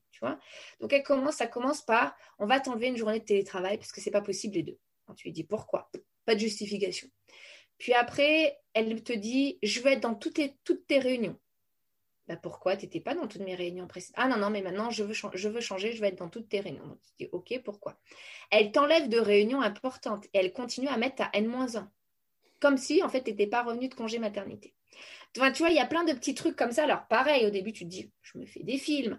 Et puis, pareil, en fait, le jour de, où je suis revenue, où on a eu le pot, j'ai une collègue, donc à la fin du pot, j'ai une collègue qui me dit, euh, non, mais c'est abusé, euh, le discours de, la manager et tout. Je dis, ah bon, pourquoi? Elle me dit, parce qu'en fait, elle a listé tout ce qu'ils avaient fait. Et c'est vrai que sur le coup, j'ai pas fait gaffe, je ah, mais non, mais en fait, elle avait listé tout ce qu'elle avait fait elle et l'équipe, en mon absence, en disant on a fait ça, on a fait ça, on a fait ça, on a fait ça. Et à la fin, elle m'avait dit et toi, tu as fait quoi? Et du genre, il y a une collègue qui se dit bah, elle a quand même mis au monde un enfant, c'est pas rien. Mais du genre, tu as fait quoi quoi? Tu étais euh, dans un Mac. Alors, sur le coup, je me suis dit ben non, mais c'est une, mauvaise communication, ça arrive, euh, enfin voilà. Et puis après coup, je me dis non, en fait, c'était pas, pas, du tout, euh, intentionnel. Du genre, toi, tu as fait quoi? Tu étais en vacances, en fait, hein, pendant huit mois, voilà. Donc, euh, petit à petit, tu vois, il y a plein de choses qui se mettent. Ah, t'as joué à la poupée. C'est ça, exactement. Une poupée qu'on range dans le placard, hein, bien sûr. je vais avoir les assistantes sociales bientôt sur le dos. ce que je dis. donc, euh, donc voilà, et il y a plein de choses comme ça qui commencent à se mettre en place. Et puis, euh, moi, je travaillais, j'étais dans une équipe, donc l'équipe digitale, mais je travaillais en transverse pour toutes les business units de la boîte. Et j'ai une business unit avec qui je m'entendais vraiment, euh, la direction, je m'entendais super bien et qui me dit, euh, Nat, on est vraiment content que tu sois revenu parce que euh, depuis que tu es parti, en fait, les résultats donc, des campagnes Google Ads ont fortement chuté. Et c'est vrai que moi, j'ai aujourd'hui, j'ai 20 ans d'expérience sur Google Ads, donc c'est quand même un levier que je maîtrise assez bien. Qui me dit, est-ce que tu peux regarder rapidement pour refaire partir les résultats à la hausse, etc. Donc, je lui dis, bah, écoute, tel jour, je suis en télétravail, puisque j'avais encore mon télétravail. Donc, je lui dis, j'aurai moins de réunions, je vais me bloquer, en fait, l'agenda. Et comme ça, je me mets sur les campagnes, je regarde ce qui a été fait, je vois. Et effectivement, je passe, euh, je sais pas, peut-être une demi-journée, tu vois, à faire des optimisations, machin, etc. Et les résultats décollent mais décolle, mais du jour au lendemain, à tel point que le lundi suivant ou le, enfin la semaine suivante, j'ai le DAF qui envoie un mail en disant qu'est-ce qui s'est passé? On n'a jamais eu autant de volume de vente et on n'a jamais eu un retour sur investissement aussi intéressant. Qu'est-ce qui s'est passé? Alors moi, un peu, euh, j'irai naïve, je dis bah, j'ai fait des optimisations. Qu'est-ce qui s'est passé? Voilà, j'ai fait des optimisations. Et là, ça a été le brand-ball combat, c'est-à-dire que ma manager a convoqué donc ma N-1, celle qui m'avait euh, euh, remplacée, plus la personne qui gérait les campagnes Google Ads, mais qui était junior à l'époque, hein, que j'avais formé juste avant de partir en congé mat, qui venait d'arriver, euh, voilà, qui avait une petite expérience, mais rien, de, rien de très très long. Elle les a convoqués tous les deux et elle leur a demandé de faire un audit sur mon travail pour démontrer que les optimisations que j'avais faites n'avaient rien à voir avec les bons résultats obtenus. Donc, bien sûr, ma N-1 ne me dit rien. Lui, le petit junior, m'appelle un peu mal à l'aise en me disant euh, On m'a demandé ça, je suis pas super à l'aise, machin. Donc, euh, je lui dis Oui, effectivement, c'est un petit peu bizarre. Et il me dit D'ailleurs, il y a une réunion, tel jour, telle heure, euh, etc. Donc, mais t'es pas convoqué. Enfin, voilà, on est convoqué. T'es pas invité. T'es pas invité, voilà, t'es pas invité. Donc, je me dis Bah écoute, pas de souci je fais jouer euh, la blonde comme je sais bien faire, tu vois, avec la couleur de cheveux, ça aide. et je me dis, je vais me pointer à la réunion. C'était le matin à 10h, tu vois, je me dis, je vais me pointer à la réunion, comme je fais, enfin, comme je suis souvent pas dans les réunions, mais tu sais, je passe souvent dans, passais souvent dans les bureaux pour dire bonjour le matin. Je dis, je vais arriver et je vais dire bonjour. Et là, je vais dire, tiens, qu'est-ce qui se passe? Donc, c'est exactement ce que je fais le, le, le, jour J. En fait, je me pointe vers 10h. Ils étaient déjà, ou 10h05, ils étaient déjà tous les trois en réunion. Et puis, en plus, elle avait, ma manager, elle avait son, vraiment son, écran d'ordinateur face à la porte. Alors, pour le coup, et donc, euh, je, dis, je rentre, je dis bonjour, et puis je dis, ben, vous êtes en train de, de regarder les campagnes Google Ads? Ben, Je lui dis donc que je voudrais participer parce que c'est quand même moi qui fais les optimisations, etc. Et là, elle commence, ma manager, à s'énerver, à me gueuler dessus en disant que j'ai rien à faire à la réunion, que c'est une réunion qui ne me regarde pas et que je dois sortir. Donc là, pareil, tu te dis, euh, qu'est-ce qui est en train de se tramer derrière mon dos à nouveau? Tu vois, au début, tu, en fait, au début, tu comprends pas qu'il y a tout un truc où elle essaye de démontrer que, etc. Tu te dis, mais qu'est-ce qui se trame, quoi? Donc là, j'appelle mon mari en panique totale. Je lui dis, voilà ce qui se trame. Il me dit, écoute, il me dit, au vu de tes expériences précédentes, tu fais un mail tout de suite à elle au manager de la BU euh, concernée, parce que les managers de la BU sont même pas au courant en fait de cette réunion, et à ta RH pour tout de suite, tu, vois, tu te cadrer le truc, et qu'il y a, en fait, qu'il y ait une trace écrite. surtout dans, ces, euh, dans, ces, boîtes-là. Euh, voilà, qu'il y ait une trace écrite. Donc, je fais un mail. Alors, je dis, mais je sais pas quoi marquer, mais je sais pas quoi marquer. Alors, il me dit, attends, on va le faire ensemble. Va à ton bureau, assieds-toi. Respire bon coup. Et donc, en fait, quasi, c'est lui qui me l'a dicté, si tu veux. Il m'a aidé à le faire et tout ça. Il m'a dit, non, mais attends, là, tu dis ça. Donc, je lui envoie, en fait, le mail. Et puis, euh, franchement, j'étais dans un état, tu sais, de d'incompréhension et de stress, etc., où il me dit, je te prends quand même rendez-vous avec le médecin parce que euh, je voudrais pas que, tu vois, ça ça, ça parte en vrille, quoi. Et le médecin, le soir, alors j'étais à je sais plus combien de tension et tout ça, il me dit, écoutez, euh, Madame Grimaud, je vous arrête. Hein. Je vous arrête pour trois semaines, là, euh, c'est pas possible. En plus, je lui racontais, j'étais en pleurs, euh, etc. Donc, il me dit, non, là, je vous arrête, c'est pas possible. Il faut que vous vous reposiez, il faut que vous preniez de la distance sur ce qui se passe, etc. Et donc, le, le lendemain, je sais plus, je leur annonce que donc, je suis arrêtée pendant trois semaines. Et tu sais, tu as quand même une part de culpabilité quand tu es arrêté, où tu te dis, bah ouais, mais quand même, tu es payé par l'entreprise, et puis euh, l'entreprise a besoin de toi, et puis tu as des missions à faire, etc. Et puis en plus, tu sais, j'aimais beaucoup, enfin d'ailleurs, je les aime toujours beaucoup, parce que j'ai toujours des relations avec eux, mais les, directeurs de cette BU-là, quoi, ils étaient vraiment super, top et tout. Et je me dis, punaise, il faut quand même que je surveille leur campagne et tout. Puis là, mon mari, il me dit, non. Il me dit, non, euh, on t'a reproché, en fait, euh, enfin, on essaye de démontrer que le travail que tu as fait, finalement, c'est pas dû à ton travail. Il dit justement, pendant trois semaines, tu ne fais rien, tu laisses la campagne se planter. Et effectivement, les résultats commencent à chuter. Alors moi, je regarde tous les jours, tu sais. je me dis non, je fais rien, non, je fais rien. Mais je regarde. Et, ah, tu, fais, tu, te fais violence, euh, tu te fais violence pour pas faire. Je fais, ouais, je me fais violence parce qu'en plus, je suis quelqu'un euh, d'hyper investi dans mon boulot, etc. Donc je me fais, tu vois, je, je, suis vraiment là en disant non, faut pas vraiment pas que je touche, faut vraiment pas que que j'ai de contact même avec le junior pour lui dire fais ci, fais ça, machin. Je fais, je je suis en arrêt maladie. Et puis les résultats chutent, les résultats chutent, les résultats chutent. Et puis je reviens donc trois semaines après et là, je me dis, je mets en place toutes les optis. Et les résultats remontent. Donc, si tu veux, ça commence à devenir compliqué pour ma manager de dire que c'est euh, par hasard, que ça n'a rien à voir avec les optimisations, que c'est par hasard. Donc là, elle change de tactique. Et elle dit en fait à tout le monde que comme je suis une experte Google Ads, j'ai caché volontairement des optimisations à mon équipe pour qu'il n'ait pas d'aussi bons résultats que moi. Donc ça, elle commence à le balancer à tout le monde, à la direction, etc. Donc dans la tête de tout le monde, tu vois, je suis une arriviste, quoi. j'ai c'est pas c'est pas non elle a 20 ans d'expérience donc forcément elle maîtrise mieux qu'un junior qui a un an et demi c'est volontairement cette nana c'est une arriviste elle a caché des trucs pour avoir des bons résultats et pour pouvoir se faire mousser à son retour de congé mat donc là, tu te prends ça dans la, tête. Et moi qui suis plutôt, euh, tu vois, à partager mes expériences, enfin, comme je te disais tout à l'heure, je donne des cours aujourd'hui en école de commerce, etc. Donc j'adore partager mon savoir. Tu te dis, mais t'es sûr, elle parle de moi en fait, ou j'ai pas compris, elle parle peut-être de quelqu'un d'autre. Tu te prends ça en pleine poire, tu te dis, mais euh, comment c'est possible en fait d'en arriver là? Donc, euh, huit mois comme ça, avec de plus en plus, euh, si tu veux, de stratégies de harcèlement. Donc, je suis exclue des réunions. Elle fait comme si, euh, voilà, ma, ma N-1 était là, managée. Ma N-1 me dit quand même, au bout de quelques, quelques semaines, quelques mois, elle me dit que globalement, elle le dit mieux que ce que je vais lui dire là, parce qu'elle l'a dit en politiquement correct, mais que mon retour l'a fait chier et qu'elle aimait bien mon poste. Donc là, tu te prends ça, donc tu te dis, OK, donc je suis coincée en sandwich entre ma N plus 1 qui veut que je parte mais qui ne me le dit pas officiellement, parce qu'à chaque fois que je lui dis, mais écoute, euh, tu veux qu'on en dise Ah, mais non, mais non, tu te fais des films. Et puis ma N-1 qui veut prendre mon poste.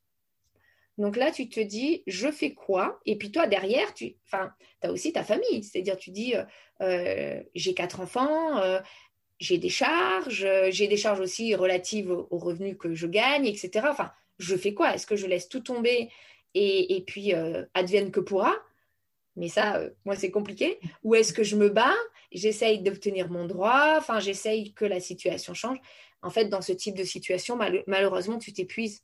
Parce que quand quelqu'un a décidé la vie, euh, en fait, euh, il finit par te virer. Et j'aurais dû le savoir de ma première expérience, puisque mon manager voulait déjà me virer à mon retour de, de congé mat. Il a réussi trois ans après à le faire. J'aurais dû me dire, de toute façon, quand quelqu'un veut te virer, il te vire. Donc à un moment donné, euh, oui, tu peux te battre, mais ça ne fait que repousser l'échéance qui va arriver. Et donc voilà. Et je me suis retrouvée effectivement huit mois après, donc un jour, euh, donc après beaucoup de, de problématiques, de, des périodes vraiment difficiles. Une fois, j'ai une, de mes collègues, bah, ma collègue qui était, qui revenue de congé mat, qui me retrouve en pleurs dans le bureau. Donc là, je m'entendais très très bien. Elle me dit, écoute, Nathalie, tu peux pas rester comme ça. Maintenant, je t'emmène voir euh, euh, l'infirmier parce que moi, je voulais pas ni aller voir l'infirmier du travail, ni prendre contact avec les DP, ni, tu vois, parce que je m'étais dit, ça va envenimer la situation. Alors qu'en fait, c'est le contraire. C'est-à-dire tu t'enfermes toi-même en te disant je ne veux pas envenimer la situation, mais peut-être que si j'avais été voir les DP qu'ils avaient fait ça, n'aurait peut-être rien changé, mais ils auraient fait une alerte, tu vois, euh, à la direction. Euh, peut-être que ma manager, parce qu'elle avait déjà fait du harcèlement à d'autres personnes qui avaient fait des burn-out ensuite et qui étaient parties de l'entreprise, donc c'était quelque chose, si tu veux, qui n'était pas sa première fois. Mais tu te caches aussi, tu te mets des œillères en disant non, mais peut-être qu'il a fait quelque chose, lui, pour le mériter. Tu vois, enfin, finalement. Moi, c'est différent ouais, tu, joues, enfin, quelque part, tu joues le jeu de la direction parce que tu te dis non, mais quand même, elle n'est pas si méchante que ça, elle peut pas avoir en objectif de faire partir les gens, etc. Alors qu'en fait, euh, bah, quelque part, si, parce que c'est une entreprise qui va pas bien depuis des années, qui perd du chiffre d'affaires depuis des années, qui a des, qui a des actionnaires et que leur objectif, c'est à la fin de l'année, toujours donner de l'argent et le même argent aux actionnaires. Donc, bah, quand tu as ton chiffre qui baisse, ben, tu baisses ta charge. Et qu'est-ce qui est le plus simple à baisser? C'est de faire partir les salariés, en fait. Parce que tu vas pas déménager. tous ceux qui ont des gros postes euh, avec des gros salaires et compagnie. Exactement, exactement. Et là, en fait, euh, ma manager s'était dit, bah, finalement, j'ai une N-1 qui est capable de faire le travail de Grimaud à deux fois moins de salaire. Donc, je gagne en fait. Et c'est euh, juste mathématique. Et toi, finalement, tu es juste un pion mais tu te le prends de plein, plein fouet. Donc, tu as du mal à, as du mal à prendre du enfin sur le moment tu as du mal à prendre du recul en fait à te dire c'est pas contre moi c'est moi parce que bah, c'est moi qui suis là ça aurait été quelqu'un d'autre ça aurait été quelqu'un d'autre je suis un pion sur l'échiquier euh, qu'il fallait faire tomber. Exactement.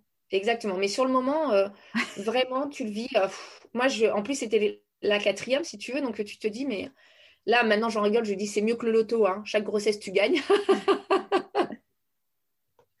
tu as une meilleure chance que le, que le loto, mais sur le coup, euh, non, tu le prends pas comme ça. Hein. Tu te dis, euh, mais pourquoi c'est moi en fait? Qu'est-ce que j'ai fait? Et puis tu sais, tu te dis, mais je fais exactement, j'ai la même attitude qu'avant mon congé mat. Je fais exactement pareil que qu'avant mon congé mat. J'ai des bons résultats comme avant mon congé mat et je me prends en fait des tirs toute la journée. une fois, elle m'a quand même reproché euh, d'avoir des trop bons résultats par rapport à d'autres équipes et donc de mettre en porte-à-faux le travail des autres. Ça, c'est magique. Ah, ça, quand elle m'a dit ça, je me suis dit, mais euh, attends, j'ai pas bien entendu. je ne dois pas parler français correctement. Ou... Voilà, et tu es là, tu te dis, non, mais c'est enfin, c'est du délire. Et ça m'a vraiment dégoûté de l'entreprise. Vraiment, là, je me suis dit, euh, c'est pas possible. En fait, euh, je crois que l'entreprise ne m'aime pas, ou je ne suis pas faite pour l'entreprise, j'en sais rien. Mais il faut que je change. Euh, faut que je change complètement. Tu vois, là, je me suis dit, quatre congés maths, quatre problèmes avec quatre, enfin, pas quatre personnes, mais trois personnes différentes.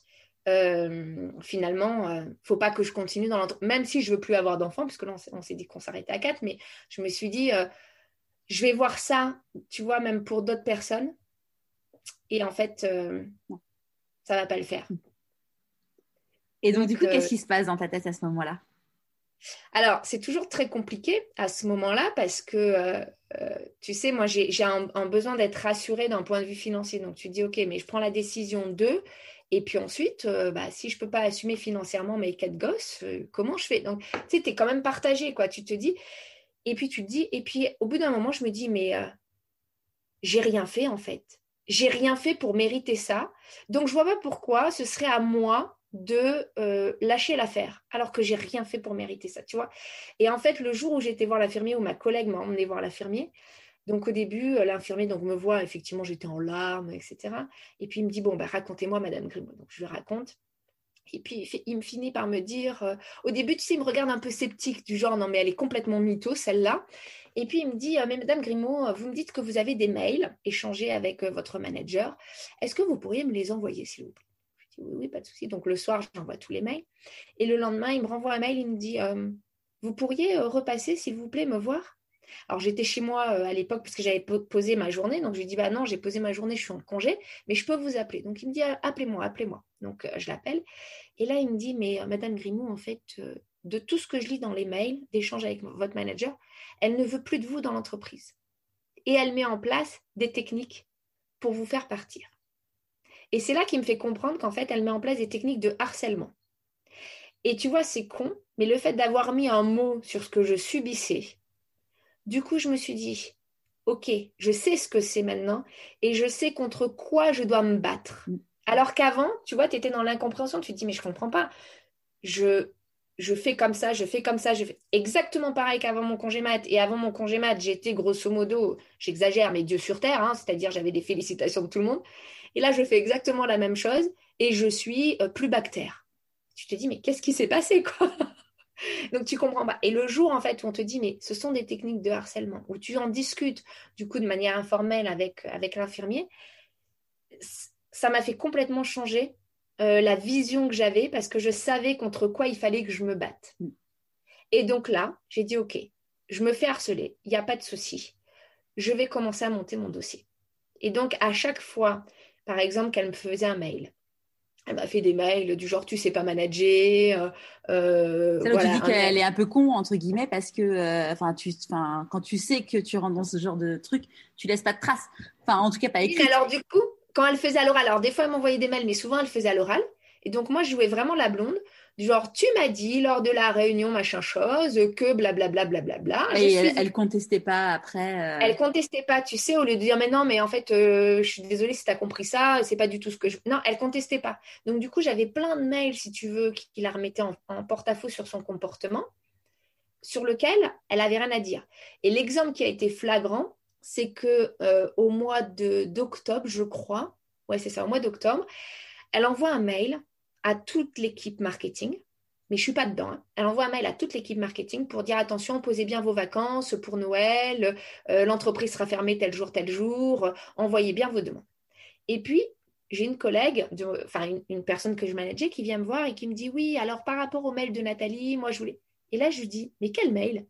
Quel mail de parce qu'elle s'appelait Nathalie aussi comme moi la manager euh, pas le donc c'était pas moi mais c'était ma manager et puis elle dit euh, ben, t'as pas reçu le mail de Nathalie? Puis j'ai fait, ben non, je ne vois pas du tout de quoi tu parles. Donc elle me dit, attends, je te le retransfère et tout. là, effectivement, tu avais toute l'équipe marketing. Donc tu dis qu'il y avait sûrement un marketing at le nom de la boîte et elle s'était amusée à, faire tout le monde. Quoi. Je sais pas, mais en tout cas, je sais pas ce qu'elle ce a fait, mais j'étais pas là. Donc, j'enlève le nom quand même de la personne qui me l'avait transmise parce que je voulais pas. Euh, et je lui envoie le message et je lui dis Je suis désolée, mais je ne comprends pas. Pourquoi je suis pas dans ce mail Ça faisait quand même euh, sept mois hein, que j'étais revenue de congé matin. Et elle me dit Oh, je suis désolée, euh, c'est parce que tu es revenue de congé mat et du coup, j'ai pas pensé à te rajouter à la mailing list, machin et tout. Mais par contre, j'avais ma collègue, tu sais, qui était partie en congé mat un mois et demi, qui avait un mois et demi d'écart avec moi, qui elle était dans la liste qui avait reçu, qui était dans la liste. Alors, je lui ai répondu pareil. Je lui ai dit, mais je ne comprends pas. Pourquoi telle personne qui est revenue un mois et demi après moi, elle, elle est dans la liste, et moi qui suis revenue un mois et demi avant, je ne suis pas dans la liste en fait. Mm. Pourtant, on est parti en congé mat quasiment même par exemple. Et tu vois, ça, du coup, elle a plus répondu. Parce que qu'est-ce que tu veux répondre? Bah oui, en fait, je t'ai retiré parce que je compte bien te virer d'ici euh, Noël tu vois, tu peux pas le dire, donc du coup, tu n'as plus d'arguments à dire. donc, ça a été comme ça, comme ça, comme ça. Et puis, ou, euh, euh, te, pousse, ou, te, ou te mettre la pression en disant que toi, tu n'allais pas prendre de vacances à Noël ou... Oui, voilà, ou te mettre, voilà, enfin, mais du coup, y il y avait un truc derrière qu'elle ne pouvait pas justifier par écrit, c'était pas possible. Et ensuite, ce qui a déclenché en fait l'action, je dirais le, changement d'action, c'est que euh, elle me reconvoque. Donc, alors non, d'abord avant ça, mon mari me dit écoute, tu vas pas tenir sur la parce que ok, tu veux te battre, etc. Euh, tu tu veux pas euh, lâcher prise parce que tu n'as rien à te reprocher, mais tu es quand même épuisé, es quand même, enfin psychologiquement c'est quand même dur. Il me dit prends au moins une journée de congé parental. La petite dernière, elle, est, elle avait même pas encore un an, donc j'y avais encore droit euh, jusque. non, pas une, une journée de congé parental quoi par semaine? Oui, par semaine. Ok, d'accord.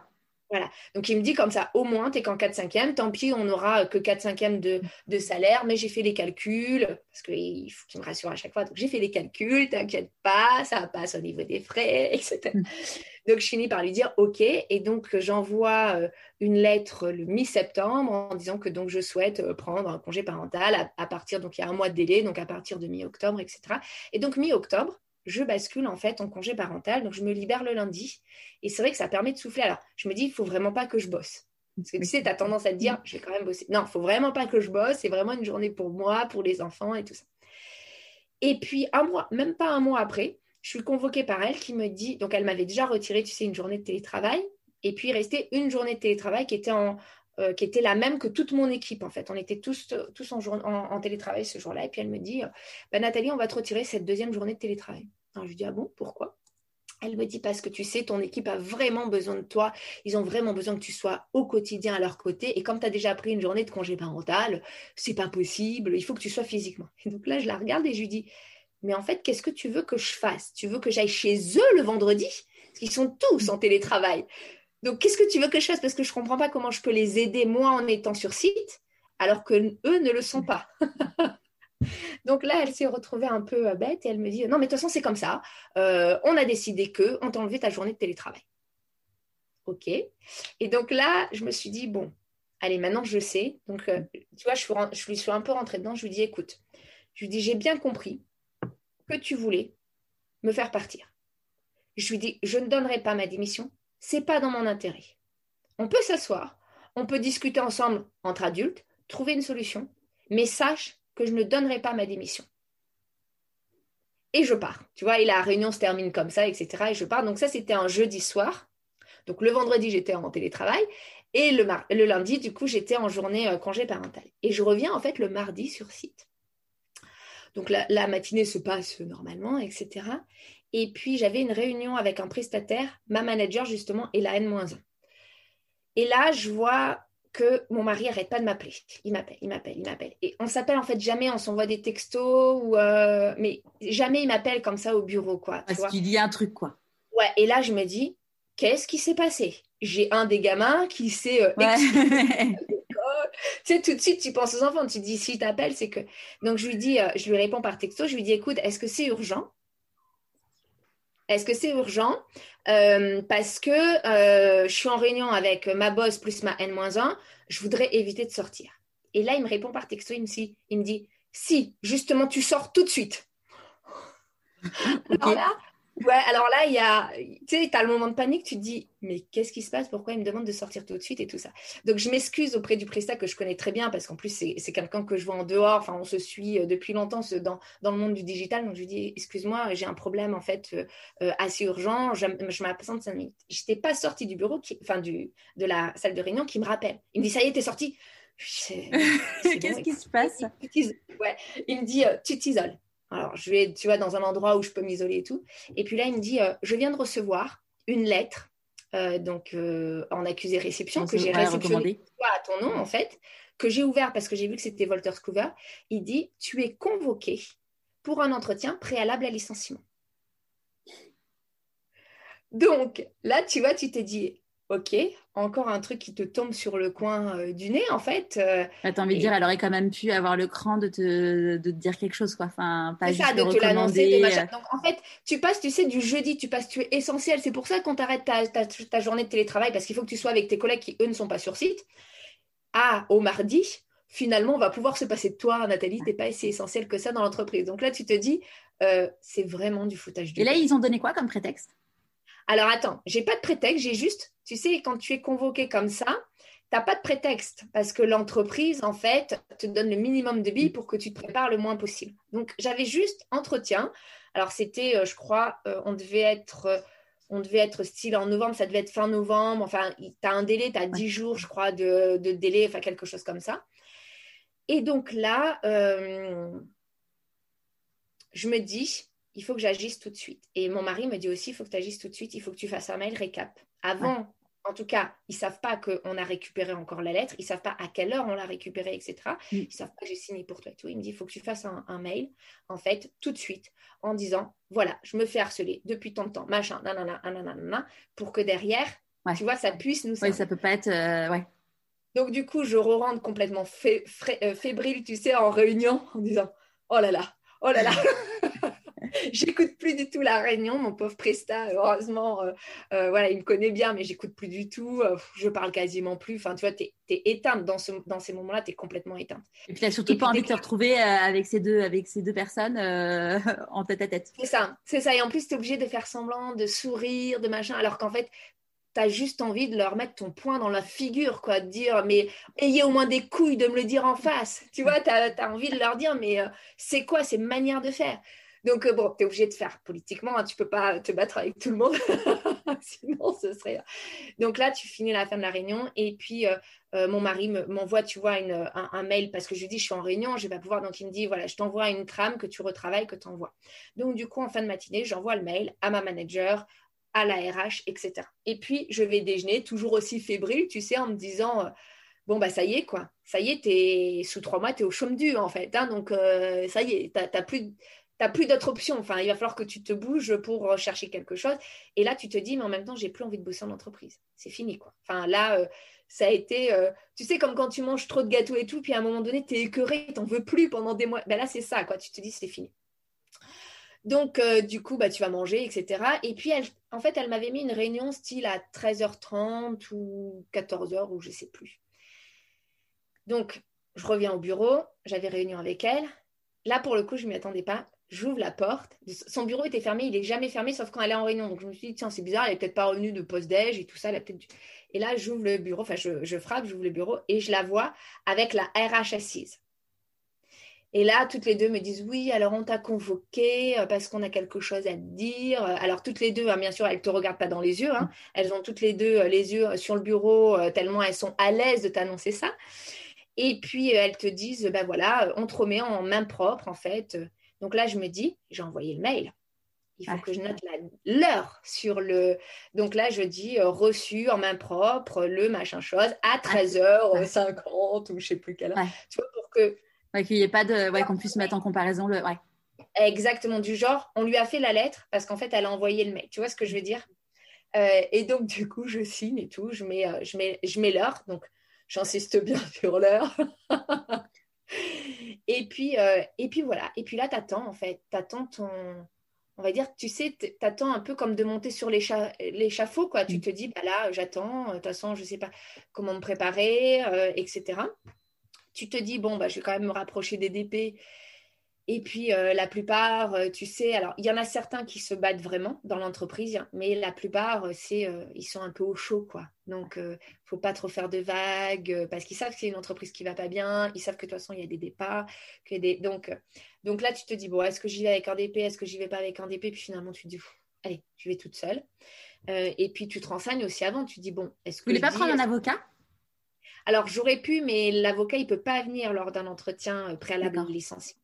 C'est vraiment que, en fait, tu peux être accompagné, mais par quelqu'un de l'entreprise. OK. Donc, bien sûr, tu ne vas pas demander à un collègue de t'accompagner, parce que j'aurais pu demander à une collègue, mais quand elle n'est pas DP, du coup, tu la mets en porte-à-faux, donc tu ne vas pas lui demander de. Et après, les DP, ben, tu te dis, est-ce que j'en demande. Enfin, ceux qui étaient hyper investis, j'avais une personne qui était hyper investie en tant que DP, mais elle était en arrêt maladie. Donc, du coup, j'en avais contacté d'autres, mais tu sentais que, mm. ils enfin, tu vois, ils, sont plus là pour protéger leurs fesses que pour protéger les salariés. Donc tu dis bon bah de toute façon euh, j'y vais. Euh. Et puis tu te renseignes aussi. Tu, moi j'ai pris contact avec euh, avec des amis qui sont à des postes élevés qui m'ont dit surtout tu dis rien parce qu'en fait l'entretien après la de toute façon ils reviendront pas sur la décision. C'est juste pour préparer leurs arguments de ta lettre de licenciement. Donc plus tu leur donnes d'arguments, plus ils auront d'arguments. ce qui pourrait être dit pour être retenu contre toi quoi. Exactement, exactement. Donc je dis ok politique je ne dis rien pendant l'entretien. Donc, l'entretien qui devait durer, ils avaient prévu une heure et demie, un truc comme ça. D'habitude, tu vois comment je parle. Là, ça a dû durer, allez, 25 minutes. Ça a été expédié. Euh, et donc, du coup, euh, alors c'est très marrant parce que tu sais, quand tu as vraiment quelque chose, alors moi, j'ai eu une fois à licencier une personne, malheureusement pour incompétence, tu as vraiment des choses, en fait, tu n'as pas besoin de lire un texte tu vois, pour pouvoir, parce que tu sais ce qui s'est passé, tu as échangé, tu dis, bah voilà, dans tel cas, tu n'as pas fait ça, dans tel cas, tu n'as pas fait ça, etc. Là, elle avait, ma manager et puis la RH, avaient toutes les deux rédigé mot pour mot. Et c'était très marrant. Donc, ma manager lisait tout. Hein, donc, on avait l'impression que c'était mon histoire. Donc, Nathalie, tu as été embauchée à telle date dans l'entreprise pour tel poste. Tu as fait ci, tu as fait ça. Enfin, tu vois.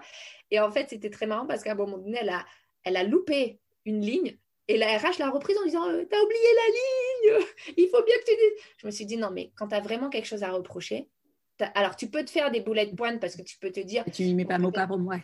Voilà, mais tu mets pas mot par mot en fait. Enfin, et donc là, elle racontait, si tu veux, un peu toute mon histoire, du jour à puis es parti en congé mat, et puis machin, et puis bidule. Et à la fin, tu sais pas trop ce qu'elle te reproche en fait. Elle a raconté ton histoire, mais euh, tu sais pas trop ce qu'elle te reproche. Et donc, euh, elle me dit euh, Bon, alors, du coup, tu as des choses à dire? Je lui dis Non, non, moi, j'ai rien à dire. Je dis juste que je suis pas du tout d'accord avec ce qui a marqué là dans votre document, mais j'ai rien à dire. Donc, elle, elle, essaye. Alors, la RH me dit Non, mais Nathalie, on est là pour discuter, surtout n'hésite pas, c'est vraiment un moment d'échanger. Tu sais, et c'est en fait avec cette même RH que j'avais fait le licenciement euh, donc un an et demi avant d'une personne et qui m'avait mhm. dit justement euh, pour me préparer en fait en tant que manager au licenciement qui m'avait dit de toute façon à partir du moment où on envoie la lettre de, de convocation préalable à l'entretien on ne revient jamais parce que du coup c'est compliqué pour le manager c'est compliqué pour le manager. Et de toute façon on a déjà pris la, la décision. Juste légalement on est obligé de le faire avec telle date, etc. Parce que moi, au début, je m'étais dit, écoute, on peut juste... Euh, voilà. Et puis après, s'il si, s'engage à, vraiment mieux bosser, à s'investir, etc. En fait, elle m'avait dit, non, non, surtout pas. Donc là, je la regarde et je lui dis, écoute, euh, Sabine, euh, il y a un an et demi, on a fait un licenciement ensemble. Ça a changé depuis. C'est-à-dire qu'il y a un an et demi, en fait, la décision n'était pas prise en amont de l'entretien préalable, mais enfin, enfin, a été prise en amont, mais aujourd'hui, elle n'est pas prise en amont, on est là pour discuter.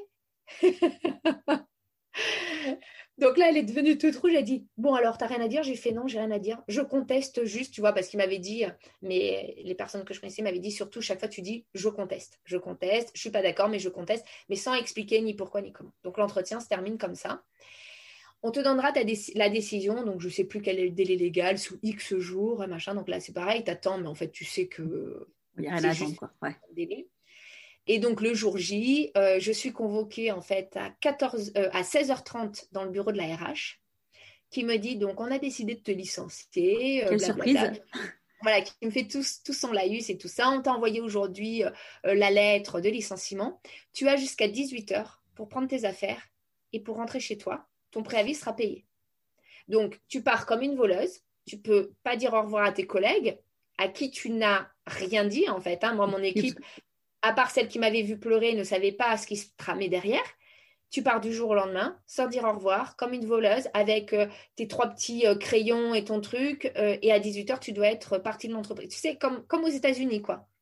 Vraiment dans le même, dans le même état d'esprit. Donc, tu te dis, OK, bah, en termes d'humain, on repassera, hein, parce que je crois que là, les ressources humaines ont perdu leur côté humain.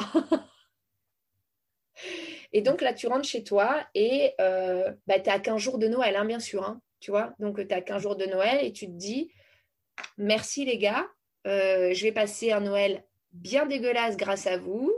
Euh, je suis dans un état complètement déplorable, du genre vous n'auriez pas pu attendre un mois de plus, histoire que, euh, tu vois, les fêtes se passent bien, etc. Non, vraiment, tu vois, ils font tout pour vraiment te, mettre dans l'état le plus pitoyable possible. Et là arrive en fait, bah, du coup, une nouvelle, une nouvelle phase de ma vie, puisque comme je t'avais dit, je, m'étais euh, déjà posé la question, je m'étais dit, c'est fini l'entreprise, c'est pas pour moi. Et puis mon mari me dit, écoute, tu as quand même déjà développé, tu as, quelques clients, donc c'est pas comme, c'est pas, enfin même si ça faisait pas du tout un revenu, mais tu as quand même un petit matelas. Ouais.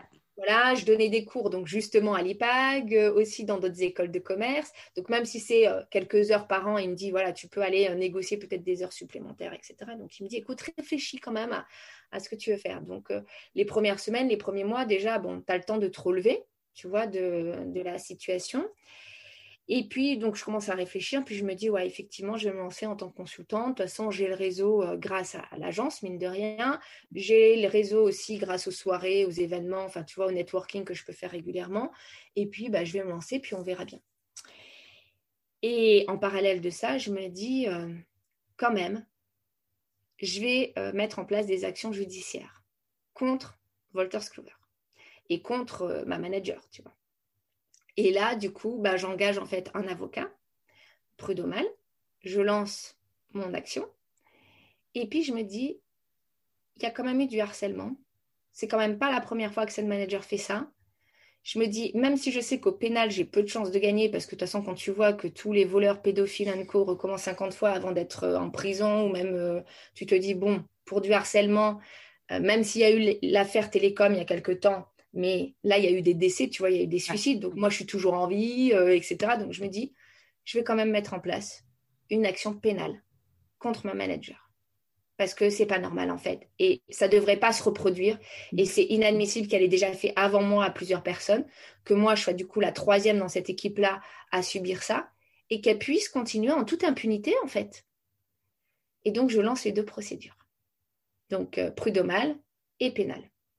Et puis en parallèle de ça, donc je commence voilà, à me lancer en tant que consultante indépendante, je prends plus de cours en école de commerce, etc. Et puis fin 2019, je suis contactée sur LinkedIn par euh, une personne, un espagnol en fait, qui me dit euh, voilà, on a vu votre profil sur LinkedIn, on, serait très intéressé pour discuter avec vous, on a un projet à vous proposer, etc. Donc au début, je me dis bon, ça m'engage à rien. En plus, c'est des Espagnols. Moi, j'adore l'Espagne, j'adore les pays hispanophones. Je me dis, ça me fera reparler un petit peu espagnol, c'est pas mal. et donc, euh, la personne m'appelle et me dit, bah voilà, on a créé en fait un concept en Espagne euh, Mamis Diritales, qui s'adresse aux mamans qui ont euh, eu des problématiques en fait dans leur vie professionnelle et qui veulent se reconvertir. Et on propose donc euh, une communauté, une formation pour les former à un métier d'avenir qui est le métier de community manager. Donc là, je me dis, c'est quand même super intéressant. En plus, ça fait écho à mon histoire personnelle de pouvoir aider des mamans et de pouvoir en fait leur permettre de ne pas subir ce que moi j'ai subi. Euh, pendant ces quatre, euh, ces quatre problématiques. Donc, euh, bah, j'échange avec eux, je vais les voir en Espagne, on discute, enfin voilà, il y, a eu pas mal d'échanges. Et puis, mon mari me dit, mais elle est go en fait, c'est vraiment pour toi cette histoire-là, ce, truc-là, c'est vraiment pour toi. Et du coup, bah, je signe en fait donc un accord avec eux et je décide de lancer donc Maman Digital en France, sur le même concept, hein, que ma Miss en France. Et donc, je me lance en fait en octobre 2019. Voilà. Et donc, depuis, j'accompagne. Euh, bah, là, on est à plus de 500 mamans qui ont été formées à ce métier. Alors, beaucoup qui ont subi, parce que quand je leur raconte mon histoire, elles me disent ça fait trop écho. Nous aussi, on a subi des mises au placard, euh, des problèmes, des licenciements, des machins. D'autres qui ont, sont passés à travers, heureusement d'ailleurs, hein, parce que tout, comme je disais, tous les managers heureusement, et toutes les entreprises ne sont pas comme ça, et heureusement, même si on a une grosse partie, mais qui du coup disent, voilà, on veut mieux concilier notre vie pro, notre vie perso. Et donc, voilà, je les accompagne aujourd'hui à euh, bah, faire le premier pas, finalement. Ce premier pas, moi, que j'ai eu du mal à faire, tu vois, parce que finalement, j'ai créé mon statut d'auto-entrepreneur il y a 10 ans et j'ai passé le cap qu'il y a 3 ans. Alors finalement, pendant 7 ans, j'étais un peu entre, je dirais pas entre les deux, mais j'avais du mal à me dire, bah oui, tu peux en vivre, bah oui, tu peux euh, gagner ta vie, bah oui, tu peux avoir des clients, bah oui, tu peux prévoir ton emploi du temps, etc. En voyant toujours le côté négatif genre oui mais si jamais si j'y arrive pas oui mais si jamais je gagne pas assez d'argent oui mais si jamais mes clients sont pas contents etc et tu vois toujours le côté en fait qui te freine et finalement les fausses excuses plutôt que de te dire bah, en fait, c'est possible. Alors, bien sûr, ça demande de l'investissement. Bien sûr, Paris, c'est pas construit en un jour. Bien sûr, il y a des moments de doute. Bien sûr, enfin, tout ça. Mais oui, c'est possible. Et c'est possible, finalement, de travailler avec des clients qui ont les mêmes valeurs que toi. Parce que moi, aujourd'hui, je choisis mes clients. Et ça, c'est quand même super sympa. Euh, de laisser tomber ceux qui n'ont pas les mêmes valeurs. Moi, ça m'est arrivé sur un client qui m'a, avec lequel j'ai commencé à travailler, puis j'ai appris peu de temps après qu'il avait licencié euh, une personne parce qu'il avait appris qu'elle était enceinte. Bah, je te raconte pas. je lui ai dit, Monsieur client, j'ai plus le temps de travailler pour vous. Je vous recommande euh, d'aller chercher ailleurs, etc. Et j'ai arrêté de travailler, par exemple, avec ce client. Et ça, c'est quand même hyper confortable, en fait, d'un point de vue de ton état d'esprit, parce que tu bosses, avec des clients qui ont les mêmes valeurs que toi. Et aujourd'hui, en plus, chez Maman Digital, finalement, je répare un peu mes blessures en disant, bah, j'accompagne un certain nombre de personnes qui soit n'ont pas à passer par cette étape-là, parce que j'ai quelques femmes qui ne sont pas encore mamans, mais qui me disent dans la communauté, moi, je veux d'abord faire ma reconversion parce que justement, je sais que mes collègues ont subi ça et moi, je ne veux pas le subir, donc je veux prendre mes devants avant de faire des enfants, soit des personnes qui l'ont subi ou pas. Mais tu vois, du coup, je me dis quelque part, je pense un peu mes plaies avec ces mamans que j'accompagne. Ça fait, enfin pour moi, ça fait énormément écho parce que tu vois, euh, avec euh, pourquoi pas moi, c'est clairement ça. C'est l'idée de dire euh, ce que je te disais avant, avant qu'on branche le micro. C'est j'ai créé le podcast, j'ai créé le, le, programme et compagnie et le livre pour justement permettre aux gens de pas se, de pas se prendre le mur et de, et de prendre en main leur vie avant même euh, d'avoir tout ça. Et puis si bah, les gens ils se sont pris un mur, de pouvoir rebondir et pouvoir euh, savoir quelle est leur place. Et, et c'est sûr que il y a une grosse partie en effet thérapeutique pour soi avec euh, l'envie d'aider les autres et, et finalement c'est vraiment ça la définition finalement de la mission de vie c'est tu fais quelque chose qui a du sens pour toi et qui a du sens pour les autres et c'est ça c'est assez magique Ouais, c'est clair. Et c'est vrai que c'est vrai que ça change tout parce que même quand tu es fatigué, même quand tu as un rythme soutenu, en fait, ce qui te motive, moi, des fois, tu vois, je, suis un peu, je me dis, j'en ai marre ou je suis fatiguée. Et puis, bim, là, tu as un témoignage d'une personne qui arrive, qui te met trop les larmes aux yeux. et tu dis, mais oui, mais c'est pour ça que je le fais. Et du coup, tu es reboosté à 300 et tu repars, en fait, euh, à fond. Alors qu'en réalité, euh, euh, bah, cinq minutes avant, tu étais démotivé ou tu en avais marre ou tu étais fatigué ou tu avais envie de partir en vacances ou tu vois tout ça. Et finalement, euh, aujourd'hui, ce qui est aussi super chouette, et des fois, euh, on me dit, mais tu travailles beaucoup, mais en fait, j'ai pas l'impression de travailler. Parce que quand tu fais quelque chose avec le cœur, et je donne souvent l'exemple d'un chanteur, un chanteur, on va pas lui dire, hé, il est 18h, mon coco, donc bah, tu reviendras chanter demain. Ou un peintre, tu vas pas lui dire, bah, pareil, t'arrêtes de peindre parce qu'il est 18h, on est vendredi soir, donc tu reprendras ta peinture lundi matin à 9h. Et en fait, quand tu fais quelque chose avec le cœur, finalement, tu, bo tu, bosses pas dans le sens, euh, comme on négatif, en fait, du genre, le travail, ça doit être forcément pénible, ça doit forcément être chiant, ça doit forcément. Enfin, tu vois, tout ça, en fait, tu l'as plus. Et donc, du coup, euh, ouais, tu fais des trucs qui te plaisent, qui, qui permettent aussi, quelque part, à la société d'avancer, j'espère, positivement. Euh, et, puis, euh, et, puis, et puis, ça, ça, je trouve que ça n'a pas de prix, en fait. Et donc là, du coup, depuis, euh, depuis 2019, donc tu as toujours ton activité de, consultante indépendante?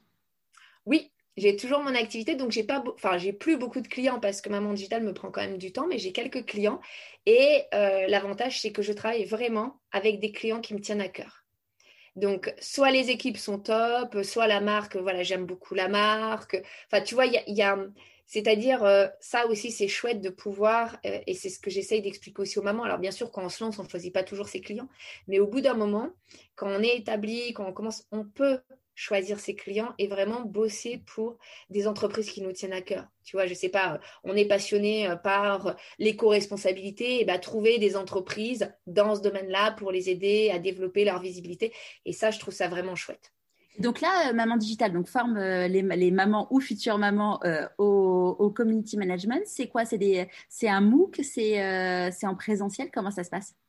C'est complètement dématérialisé. Donc c'est pour ça que je te disais en tout début, ce qui représente bien, c'est mon téléphone portable, parce qu'on leur apprend à travailler principalement pas que, mais depuis leur téléphone portable. Donc bien sûr, si tu as un Nokia 3310, hein, ça ne va pas être possible, mais si euh, tu as une, on va dire un smartphone de dernière génération, avec les applications, tu peux faire quand même pas mal de choses. Et moi, ça m'arrive souvent quand j'amène, par exemple, euh, mes petits au tennis, bah, de travailler, en fait, euh, ça m'est déjà arrivé plusieurs fois, de travailler depuis leur cours de tennis. Tu vois, donc ils sont contents parce que maman, elle est là, elle regarde.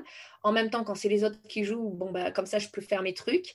Et, euh, et tu vois, je peux, je peux avancer sans être pénalisée parce que j'ai pris une heure pour aller voir euh, mes petits jouer au tennis. Ou alors des fois, euh, quand j'attends mon grand, là, il fait une classe de cinéma, donc des fois, il a des films à tourner le soir, et puis il me dit, viens me chercher à 22h, et puis en fait, il est 22h30, tu es toujours là, il n'a pas fini. Et bien pareil, tu peux avancer, tu vois, grâce à ton téléphone portable et faire toutes les tâches. Donc en fait, la formation aujourd'hui, elle est complètement dématérialisée. Euh, elle peut être faite grâce justement à une application mobile. On leur envoie des contenus tous les jours et on leur crée aussi, elles sont aussi dans un groupe en fait d'apprentissage avec une trentaine de personnes. Donc c'est ce que j'appelle un peu leur classe. Tu vois, elles ont des collègues avec, qui elles peuvent discuter, poser des questions. Et je suis accompagnée aujourd'hui, j'ai une équipe, donc je suis accompagnée par des tutrices qui euh, font le relais entre elles et moi, notamment pour les questions, répondre aux questions, euh, euh, etc. Donc du coup, c'est une formation qu'elles peuvent faire de chez elles au moment où elles le veulent, sur le temps le plus opportun, ça peut être pendant la sieste des enfants, ça peut être le matin tôt, le soir tard, le week-end, etc. Elles s'organisent en fait en fonction de leur planning. Et en même temps, on a des moments que j'appelle en fait synchrones, donc euh, où on est tout ensemble, où je vais répondre à des questions, où je vais euh, euh, revenir sur des sujets. Des fois, on va sur des sujets qui vont plus loin aussi que le community management. Et donc, ça dure 12 semaines. Et au bout de 12 semaines, elles ont toutes les techniques pour pouvoir gérer justement les réseaux sociaux des entreprises. Super. Et, pourquoi euh, finalement le community management et pas euh, justement ton activité initiale, à savoir euh, tout ce qui était SIA alors, pourquoi en fait le community management? Parce que je trouve que c'est un métier, alors c'est un métier qui est technique, mais parmi tous les métiers du marketing digital, c'est un des métiers les plus simples à appréhender. Bien sûr, il faut être il faut savoir bien écrire, avoir une bonne syntaxe, pas faire de fautes d'orthographe tous les euh, trois mots, etc. Mais finalement, c'est assez simple à appréhender, euh, notamment dans la communauté. J'ai euh, énormément de mamans qui n'ont jamais bossé dans le marketing ou le commercial, qui viennent de secteurs qui n'ont rien à voir. Par exemple, j'ai énormément de mamans qui viennent du secteur de la santé. Là, avec la crise Covid, ça a été je dirais, une hécatombe en fait hein, pour les infirmières, les aides-soignantes, etc., avec énormément de pression, énormément de choses. Et beaucoup se sont dit, finalement, on n'est pas reconnu à notre juste valeur. Euh, et puis nous aussi, on a une vie, nous aussi, on a des enfants, nous aussi, on a envie de mieux concilier notre vie perso, notre vie pro. Donc, par exemple, j'ai beaucoup de mamans dans ce secteur-là. J'ai des mamans, par exemple, qui viennent aussi du monde de l'éducation. Donc, tu vois, des maîtresses, euh, des, euh, euh, des, des, personnes qui aident, etc. Donc, des personnes qui n'ont pas du tout de connaissances. Et pour entrer dans le domaine du digital, je trouve que le community management, finalement, c'est quelque part le métier le plus simple à apprendre. Et ça permet après, j'ai des mamans après qui se spécialisent, euh, par exemple en copywriting, en SEO, en SIA, etc. Mais parce que du coup, elles ont bien appréhendé, elles ont bien, euh, elles sont bien montées en compétences et c'est plus simple après de passer, tu vois, sur les, sur les autres sujets qui sont, plus, qui sont un petit peu plus complexes. Ok. Et tout à l'heure, tu disais que maintenant tu vivais dans Lyon. Oui. Donc, euh, quand, à partir de quand vous avez, vous avez quitté Paris? On a quitté Paris en 2015 alors, ça a été un peu une opportunité, euh, justement, suite à la grossesse de ma fille, de ma dernière. Euh, en fait, on a eu une opportunité de racheter une maison de famille dans la famille de mon mari, qui était dans Lyon, d'ailleurs. Euh, et en fait, quand je suis tombée enceinte donc de ma dernière, on s'est rendu compte assez tardivement que finalement mon congé maternité allait du 15 octobre au 15 mai, je crois, ou 20 mai, enfin quasiment sur une année scolaire. Et mon mari lui avait déjà pris son indépendance. Il a fait tout ce cheminement bien avant moi, pour le coup. Et euh, on s'est dit, mais en fait, euh, pourquoi on reste sur Paris? Parce que qu'est-ce qui nous retient à Paris? Ce qui nous retient à Paris, finalement, c'est mon activité. Mais là, pendant un an, j'ai plus d'activité. Donc, on a demandé aux enfants, donc aux deux grands, on leur a dit, euh, il y a deux possibilités pour l'année prochaine, comme maman va accoucher. soit on reste sur Paris, et donc on continue à aller dans notre maison de campagne de temps en temps, soit on déménage dans notre maison de campagne.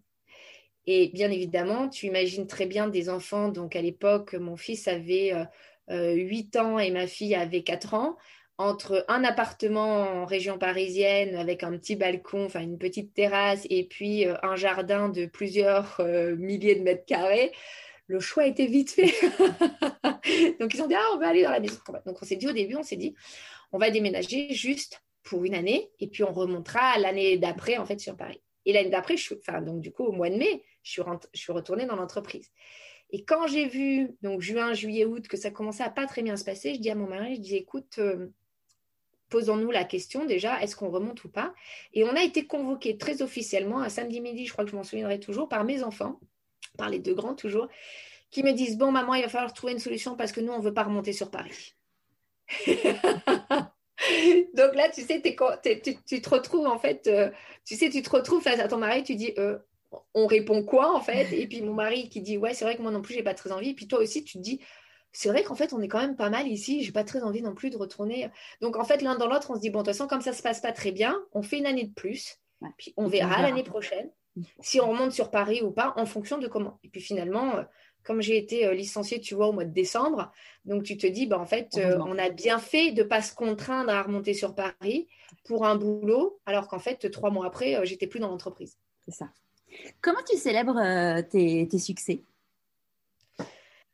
Comment je célèbre mes succès? Alors, c'est vrai que je dis souvent à mes mamans de célébrer les leurs.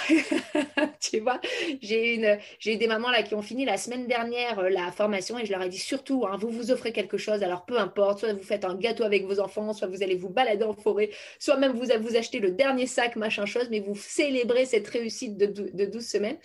Euh, et pour le coup, moi, je ne le fais pas forcément. Mais par contre, j'ai un mari très, très attentif. J'ai vraiment une perle. Donc, lui, souvent, euh, va penser à célébrer pour moi, en fait, les, succès. Euh, ça peut être un petit moment, un petit, un, petit moment pour moi, un petit moment ensemble. Ça peut être un petit repas euh, le soir quand les enfants sont couchés. Donc, voilà, je dirais, il pense mes défauts. C'est quoi pour toi la réussite? C'est la réussite, c'est d'être euh, finalement euh, heureux dans sa vie et de se lever tous les matins avec la banane. Je trouve qu'il n'y a rien de pire que le lundi matin de se lever et de se dire bon, encore une semaine, une semaine, vivement vendredi, ou alors vivement la retraite. Je trouve ça euh, hyper déprimant en fait. On n'a qu'une vie. Donc autant le matin se lever et, et être content de se lever ou être contente de se lever et de se dire allez chouette j'ai une journée qui m'attend. Alors bien sûr il y a des jours qui vont bien se passer. Il y a des jours où on va avoir que des problèmes à gérer. Mais en tout cas voilà on est content de se lever on est content de faire ce qu'on fait. Et finalement on est heureux quoi. Je pense que c'est le principal. Qu'est-ce que tu penses que la petite Nathalie de 6 ans dirait si elle te voyait aujourd'hui? Oh bah. Déjà, je pense qu'elle n'aurait pas du tout imaginé, euh, puisque les métiers, ces métiers-là n'existaient pas quand j'étais euh, toute petite. Donc, euh, elle me poserait très certainement euh, la question, euh, mais c'est quoi un community management et qu'est-ce que tu fais de tes journées? On dit que dans la vie, quand on fait des choix, il y a des renoncements. C'est quoi tes renoncements à toi? C'est vrai que quand on fait des choix, en fait, il y a des renoncements. Ben, déjà, le premier renoncement que, je, que je vois, c'est le, le, renoncement, en fait, à ne pas rester malheureuse en fait, à ne pas rester dans une situation, euh, euh, tu vois, dans une situation où finalement, euh, ok, tu es victime, mais, mais tu peux prendre la décision, même si tu es victime, de le vivre différemment, de le vivre positivement et finalement d'apporter en fait tu vois du bonheur ou, ou d'essayer en fait de contribuer. Donc je dirais le premier renoncement voilà c'est de c'est de renoncer à rester malheureux ou à rester dans la situation. Euh, et c'est vrai qu'on passe souvent par une phase inconfortable. Moi, quand je suis passée de salarié du coup à 100% euh, euh, indépendante, tu te poses la question quand même. Hein. Tu te dis, bon, tu as une famille de quatre loulous, tu as des frais, tu as des charges, etc. Est-ce que je fais le bon choix? Est-ce que je vais réussir à financer tout ce que je dois financer? Est-ce que je vais réussir et puis euh, finalement, oui, quand tu mets les moyens, tu réussis. Ça prend plus ou moins de temps, tu es plus ou moins à l'aise, il y a des sujets que tu maîtrises bien, il y a des sujets que tu maîtrises pas. Moi, par exemple, l'administratif, c'est catastrophique, mais je sais que c'est catastrophique, donc aujourd'hui, je me fais aider par des personnes dont c'est le métier, qui aiment ça et en qui je peux avoir confiance pour pouvoir déléguer et me concentrer sur vraiment ce qui m'anime en fait au quotidien. C'est quoi euh, la plus grande difficulté que tu as eu à gérer? Il y en a eu beaucoup, mais la plus grande, du coup, celle euh, si on devait en retenir qu'une seule. Bah écoute, euh, j'hésite entre, entre, tu vois, mon, ma, troisième, enfin, ma troisième grossesse et ma quatrième grossesse. Les deux ont été particulièrement difficiles pour des raisons différentes. La troisième parce que c'était une amie et je pense qu'il n'y a rien de pire que de se faire trahir par quelqu'un que tu pensais être une amie. Enfin, voilà, moi, l'amitié, pour moi, c'est euh, ad vitam aeternam et euh, c'est euh, enfin, c'est ce qu'il y a de, après l'amour, c'est ce qu'il y a de plus important. Et donc, je trouve ça catastrophique. Mais donc, ça, ça, a été dur, mais d'un point de vue, voilà, amitié. Et ce qui a été le plus dur, sinon, bah, c'est effectivement quand même ces huit mois c'est huit mois où tu te dis dans un premier temps, mais qu'est-ce qui t'arrive? Et ensuite, tu te dis, ok, c'est du harcèlement, mais du coup, tu sais, tu es toujours sur tes gardes. Tu es toujours, euh, toujours qu'est-ce qu'elle va encore euh, finalement me sortir, me faire? Et est-ce que je vais suffisamment bien argumenter ou en tout cas mettre parce qu'il y a des fois où tu as l'émotion qui prend le, dessus et donc tu te dis il faut quand même si je monte mon dossier que ça soit compréhensible par euh. les personnes qui n'ont pas vécu le truc. Enfin, tu vois, qui n'ont pas. Donc, il faut que j'arrive à sortir de cette émotion et à rester en fait le plus objective possible, même s'il y a toujours une part de subjectivité. Donc, je, dirais en fait c'est euh, ces deux choses, euh, ces deux choses là, mais en même temps après ça, c'est quelque chose qui, euh, qui, derrière construit aussi la personne que tu es. Soit tu te dis, ben, je rumine, je rumine, je rumine. Soit tu te dis, bon, ben voilà, ok, j'ai subi ça, comment je peux en faire une force finalement pour aider d'autres personnes?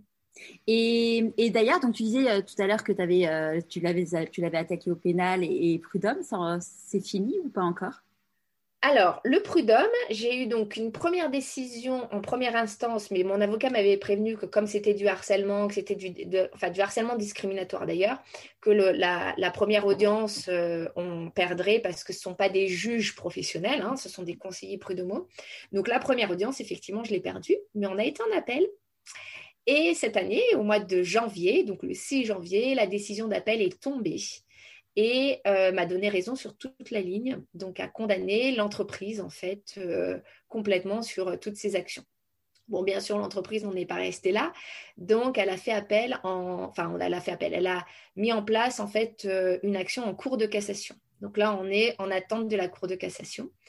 Et sur la partie pénale, alors la partie pénale, comme je disais, c'est compliqué déjà lorsqu'il y a des choses très très graves avec euh, euh, des, voilà, des meurtres, des vols, des machins, d'avoir des condamnations. Donc autant te dire que sur du harcèlement moral, euh, bah, par exemple, le procureur, enfin la procureure m'a quand même bien fait sentir que je faisais chier pour pas grand chose. Hein. voilà, que j'avais mené une, une, une, bataille juridique pour pas grand chose.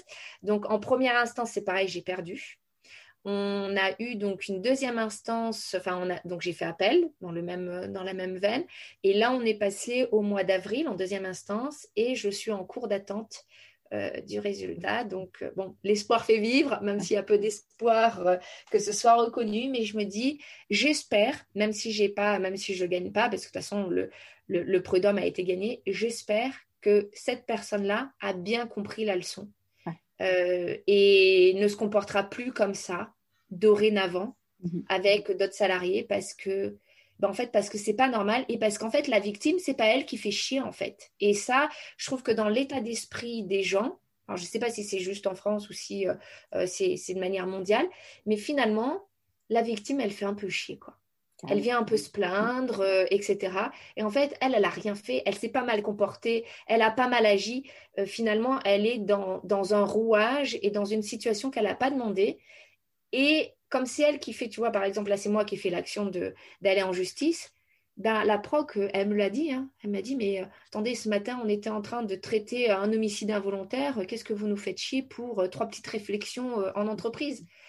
Et ben, je trouve pas ça normal parce que du coup, ça conforte les gens à mal se comporter.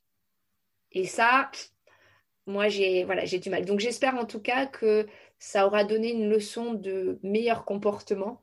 Et puis, euh, et puis la, la, la, la, chance, entre guillemets, que tu as eue, en l'occurrence, c'est que tu avais un entourage qui te soutenait énormément, mais euh, enfin, tu aurais, euh, aurais, pu finir dans un mauvais état suite à ça. Donc, Oui, bah, tu sais que la déléguée du personnel, la, celle dont je parlais tout à l'heure, qui était justement en arrêt maladie, euh, quand j'ai eu euh, toutes ces, qui se bat euh, beaucoup, beaucoup pour l'entreprise, elle est venue témoigner sur un de mes procès et elle a dit, moi, chaque jour, quand j'arrivais dans l'entreprise, j'avais la boule au ventre de trouver quelqu'un qui s'était suicidé. C'est chaud. Hein. Tu vois, et donc là, tu te dis, euh, oui, je comprends pourquoi elle a été en arrêt maladie, parce que moi, j'ai, entre guillemets, mon histoire, mais elle, elle se prend de plein fouet, parce que c'est aussi la mentalité de l'entreprise, elle se prend de plein fouet, finalement, toutes les histoires de tous les salariés, parce que c'est quelque chose, finalement, que la, haute direction valide le fait de harceler les personnes, le fait de les pousser à bout, le fait de les pousser au burn-out, le fait de les pousser à la démission, finalement, c'est validé. Parce qu'elle n'aurait pas eu, cette manager, la validation de la direction. La direction aurait dit, attendez, euh, ça suffit, là, stop elle aurait soit arrêté, soit c'est elle qui aurait été licenciée. Tu vois ce que je veux dire? Et en fait, quelque part, il y a la validation. Et après, on se retrouve dans des situations horribles, comme celle de France Télécom, où tu as euh, X suicide en fait en quelques semaines. Et là, tu dis, mais qu'est-ce qui se passe? Ben ouais, qu'est-ce qui se passe? Parce qu'à un moment donné, il y a eu des alertes, il y a eu des choses qui ont été remontées, mais c'est la victime qui fait chier en fait. Elle se plaint pour pas grand-chose en fait, la victime, tu vois? Euh, Elle se plaint parce qu'en fait, elle tient pas la pression. Elle se, tient, elle, se plaint parce que on lui accorde pas son télétravail. Tu vois, elle se plaint pour des broutilles? Ben non, en fait. Ben je pense que tant que tu l'as pas vécu, tu vois, euh, moi je vais te faire, enfin je vais te faire et donc faire aussi un bon aveu aux personnes qui écoutent, c'est que à l'époque où j'avais entendu ces trucs euh, de France Télécom, euh, je me disais, enfin c'est quand même un truc de malade quand même de se suicider à cause de son job. Enfin c'est quand même, pas genre ils avaient forcément un problème dans leur vie à côté, tu vois. Et suite à mon burn-out, alors j'ai pas eu de tendance suicidaire, mais j'ai pas eu non plus des idées roses tous les jours, tu vois. Mais, euh, mais clairement, en fait, je me suis dit, tu peux. Euh, enfin, alors, moi, je pense qu'il y a l'entreprise, mais il y a aussi le fait. Enfin, il y a le harcèlement, il y a aussi des gens qui font des burn-out parce qu'ils sont pas à leur place et compagnie. Enfin, il y a plusieurs euh, éléments qui peuvent faire en sorte que tu te retrouves dans cette situation. Mais en fait, oui, il y a un moment dans ta vie où tu peux te dire, tu as, tout pour, as tout pour être heureux sur le papier, mais en fait, tu, tu ton, ton, ton, ton, au niveau psychiatrique, tu dérailles et donc bah, en fait, euh, ouais, tu peux avoir des idées noires alors qu'en fait, euh, euh, à cause de ton job, à cause de, à cause trucs ou, d'un prisme extérieur, tu ne peux pas, enfin, tu ne peux pas comprendre tant que tu ne l'as pas vécu en fait. Tant que tu ne l'as pas vécu. Et c'est vrai qu'effectivement, c'est tout à fait ça. Tant que tu ne l'as pas vécu, tant que tu n'as pas vécu du harcèlement, moi j'ai quand même été éduquée par un papa militaire. Donc autant dire que j'ai été éduquée à la garçonne, euh, je pleurais pas, hein, parce que même si j'étais une fille, je pleurais pas. Euh, euh, voilà, il fallait que je sois endurcie comme un garçon. Il m'a toujours éduquée. Et puis en plus, pareil, il m'a toujours éduquée du genre, si tu bosses, tu auras des résultats. Si tu auras des résultats, tu seras reconnu par ta direction. Si tu es reconnu par ta direction, tu auras des promotions, etc. Enfin, tu vois. Et en fait, tu te rends compte que, et des fois je lui dis, hein, je lui dis, mais papa, c'est le monde des bisounours avec toi, parce que grosso modo, si tu te comportes bien, tu es récompensé. Or, c'est pas comme ça dans l'entreprise. C'est pas parce que tu te comportes bien que tu es récompensé. Parfois, tu es récompensé parce que tu es au bon moment, au bon endroit, parce que parfois c'est parce que tu es politique. Donc tu sais dire la bonne chose à la bonne personne, même si tu ne le penses pas, en fait. Et donc les, personnes qui sont plus honnêtes et qui disent en fait leur, façon de penser, ben voilà. Et puis euh, c'est vrai que tant que tu l'as pas vécu, hein, en fait, tu comprends pas. Moi, c'est vrai, je me disais, faire une dépression euh, par rapport au boulot ou se suicider, effectivement, j'étais comme toi, se suicider par rapport au boulot. Je fais non, mais franchement, pas déconner non plus. Mais en fait, tu te dis après, quand tu l'as vécu, tu te dis oui, je comprends le mécanisme. Et ce qui est pire encore, c'est que tu vois, par exemple, quand j'étais au procès pénal, donc la, la, procureure qui me dit ça, enfin qui me dit euh, grosso modo que je fais chier pour pas grand-chose, hein, euh, avec des mots plus politiquement corrects, je dis à mon mari, je dis, tu vois, je me serais suicidée, tu serais à ma place, ça n'aurait pas du tout été le même discours. Et je trouve ça en fait, parce que la justice est là quelque part pour nous protéger. Et je trouve ça en fait hallucinant parce que bien sûr, j'ai parlé de mon cas, mais j'ai remonté aussi des cas de collègues, donc les deux collègues dont je te parlais, l'un qui a fini en burn-out et qui ne s'en sort pas du tout. Euh, et si tu veux, je me dis, il y a quand même un précédent, c'est-à-dire euh, euh, non, c'est pas la nana, c'est pas Nathalie Grimaud qui fait chier juste pour faire chier parce qu'elle a envie d'enquiquiner son monde. Non, il y a un précédent, il y a eu des choses et puis il y a des traces écrites, tu vois. Enfin, j'ai quand même, j'avais plus de 150 pièces de mails, de documents, de témoignages, de machins, etc. Euh, et tu te dis, la justice, elle est aussi là pour protéger les citoyens. Alors, bien sûr, elle est là pour condamner euh, quand quelqu'un s'est mal comporté, mais euh, finalement, euh, tu te dis, bah, en fait, tu peux te mal te comporter, c'est pas grave. Il n'y a pas en fait, il y a pas d'impact, en fait. Tu vois ce que je veux dire? Ah C'est pas grave de mal se comporter. Et finalement, c'est la victime qui, qui devient quasiment le bourreau. Un peu, tu vois, comme dans les histoires de viol, où quand la, la personne violée, elle dit j'ai été violée, et donc derrière, elle met en place des actions contre son violeur, etc. Parfois, ça détruit des familles parce qu'il y a des personnes dans l'entourage de la personne violée qui disent mais, mais en fait, c'est toi qui fais chier, quoi. C'est toi qui as ressorti cette histoire. C'est pas grave d'être violée. Ouais. ouais. c'est un peu. Ah, mais je vois, je vois très bien hein, parce que euh, enfin, je, connais une histoire euh, de pédophilie et en gros, en mode, euh, mais qu'est-ce que tu vas, qu'est-ce que tu vas remuer ça? C'est ça. ouais, en fait. Bon, c'est ouais, c'est assez, c'est assez fou. De, sans transition, de quoi tu es la plus fière? Écoute, je crois que je suis la plus fière euh, bah, déjà de ma petite famille, c'est-à-dire de mes quatre enfants, de mon mari aussi. Je pense que je suis tombée. Euh, il y en a plein des perles de Marie, mais en tout cas, moi, je suis tombée sur une perle. Donc, euh, ouais, je suis très fière d'eux, ça c'est sûr. Si tu croises quelqu'un demain qui connaît pas du tout ton histoire, qui n'a pas écouté l'interview et qui te dit Ah, mais en fait, super, tu as une boîte, ça marche et tout, t'en es là que grâce à de la chance, qu'est-ce que tu as envie de lui répondre? Alors, la chance, ça se provoque déjà.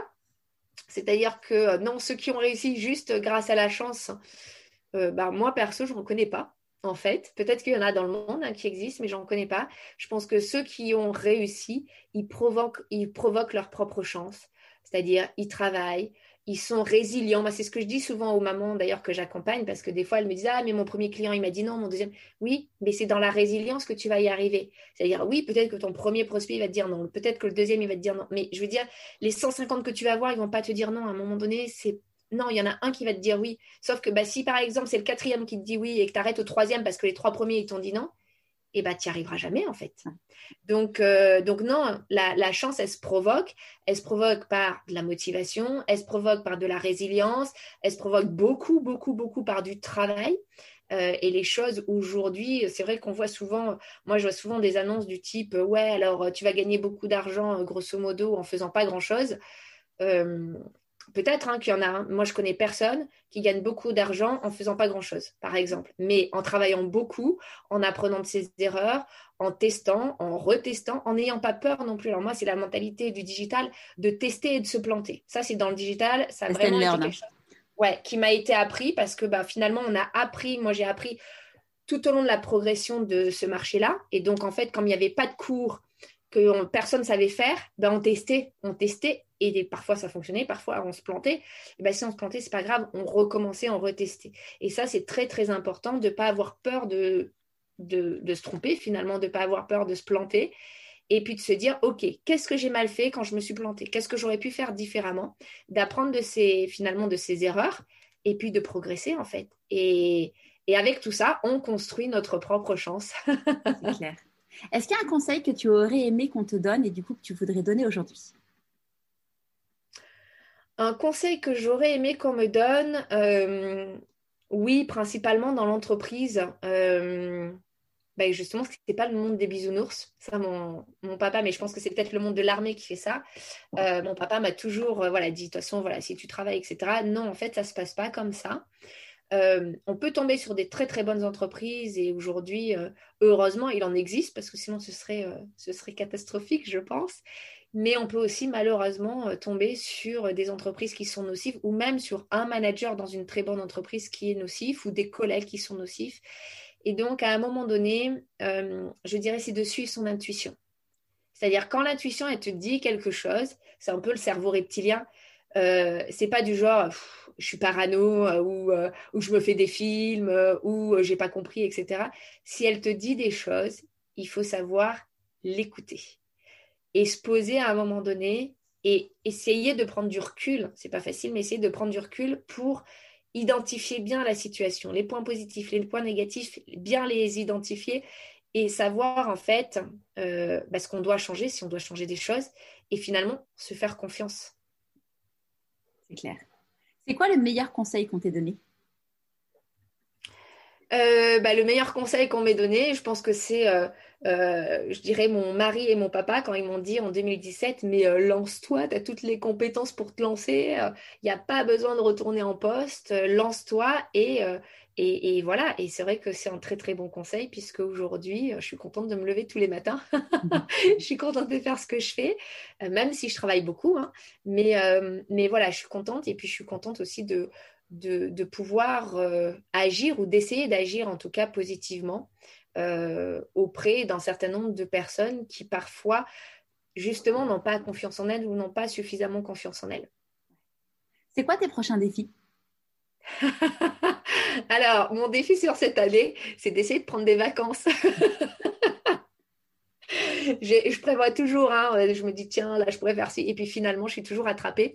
Mais oui, un défi, c'est euh, quand même de, de, réussir à prendre un peu de temps euh, en décrochant complètement. À qui as-tu envie de dire merci et pourquoi avant qu'on se quitte?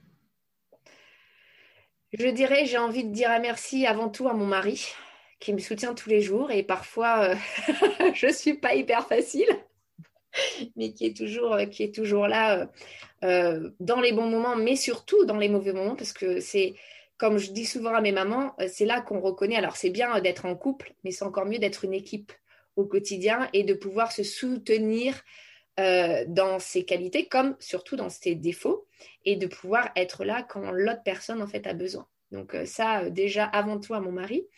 Bien sûr, à mes enfants aussi qui me supportent aussi, parce que du coup, je, suis, je travaille de la maison. Alors, pour le coup, euh, parfois, j'ai mes grands qui préfèrent rester au collège parce que je suis trop à la maison. Mais ça, c'est l'âge de l'adolescence. Et puis, euh, bien sûr, euh, mon papa qui m'a toujours, toujours, toujours soutenu en toutes circonstances, qui m'a aussi levé parfois des alertes que j'ai écoutées ou pas.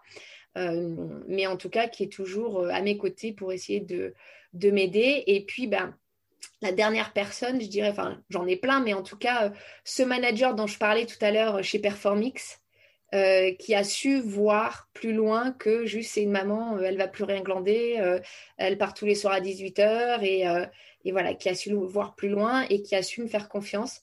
Et heureusement que dans le domaine professionnel, il y a des gens comme ça et j'encourage en tout cas toutes les personnes à agir de cette manière-là parce que oui, on peut être maman, mais on peut être aussi une grande professionnelle et c'est pas parce qu'on a décidé d'avoir une famille euh, qu'on devient euh, incapable euh, ou non professionnel. Comme je dis souvent, on laisse pas en fait, on n'a pas accouché de notre cerveau au moment où on a libéré notre placenta, si je peux le dire comme ça rapidement.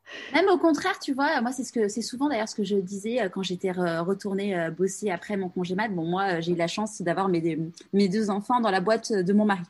Et, euh, et en fait, euh, ça te force quand tu reviens de congé mat à avoir une efficacité euh, exceptionnelle parce que ta journée elle est dans un étau et que et qu'en fait bah t'as pas le choix. Et et ça c'est un truc mine de rien qui est qui est une vraie un vrai plus. Le fait d'être maman ça devrait être sur un CV comme un truc positif parce que tu te dis bah la nana elle arrive à gérer sa vie pro plus sa vie perso c'est costaud quoi oui, tout à fait. C'est-à-dire tu gagnes en efficacité, euh, t'évites de te perdre aussi dans des détails finalement qui n'ont pas euh, trop d'importance, etc. Euh, tu arrives à tout gérer, euh, à organiser, enfin tu as besoin de plus d'organisation et c'est vrai que c'est des compétences dont on a besoin en entreprise en fait. Et ça ne devrait pas être quelque chose de négatif, au contraire, ça devrait être quelque chose de positif mais aujourd'hui, bon, peut-être que les mentalités euh, vont changer, je l'espère, mais aujourd'hui, on n'en est pas encore là et c'est quand même, euh, c'est encore, enfin, c'est quand même dommage, vraiment dommage. Si euh, des mamans ou futures mamans nous écoutent et veulent donc devenir community manager, elles vont donc sur le site de Maman Digital. Alors sur le site ou alors sur notre page Facebook ou encore notre compte Instagram effectivement, elles peuvent prendre contact avec nous. On répond à tous les messages que l'on reçoit pour donner euh, des informations ou même échanger tout simplement. Parfois, on a des, des, mamans qui juste nous demandent un petit conseil. Donc, c'est avec grand plaisir, en tout cas, euh, qu'on accompagne le maximum euh, de ce qu'on peut accompagner. Eh bien, génial. Un immense merci, Nathalie. Et puis, bah, merci à, toi d'avoir reçu. à bientôt. À bientôt. J'espère de tout cœur que ce nouvel épisode vous aura plu. Je vous donne rendez-vous demain sur la newsletter de Pourquoi pas moi. Pour vous inscrire, rendez-vous sur le site pourquoi pas moi.co. Et sinon, à jeudi prochain pour un nouvel épisode de Pourquoi pas moi.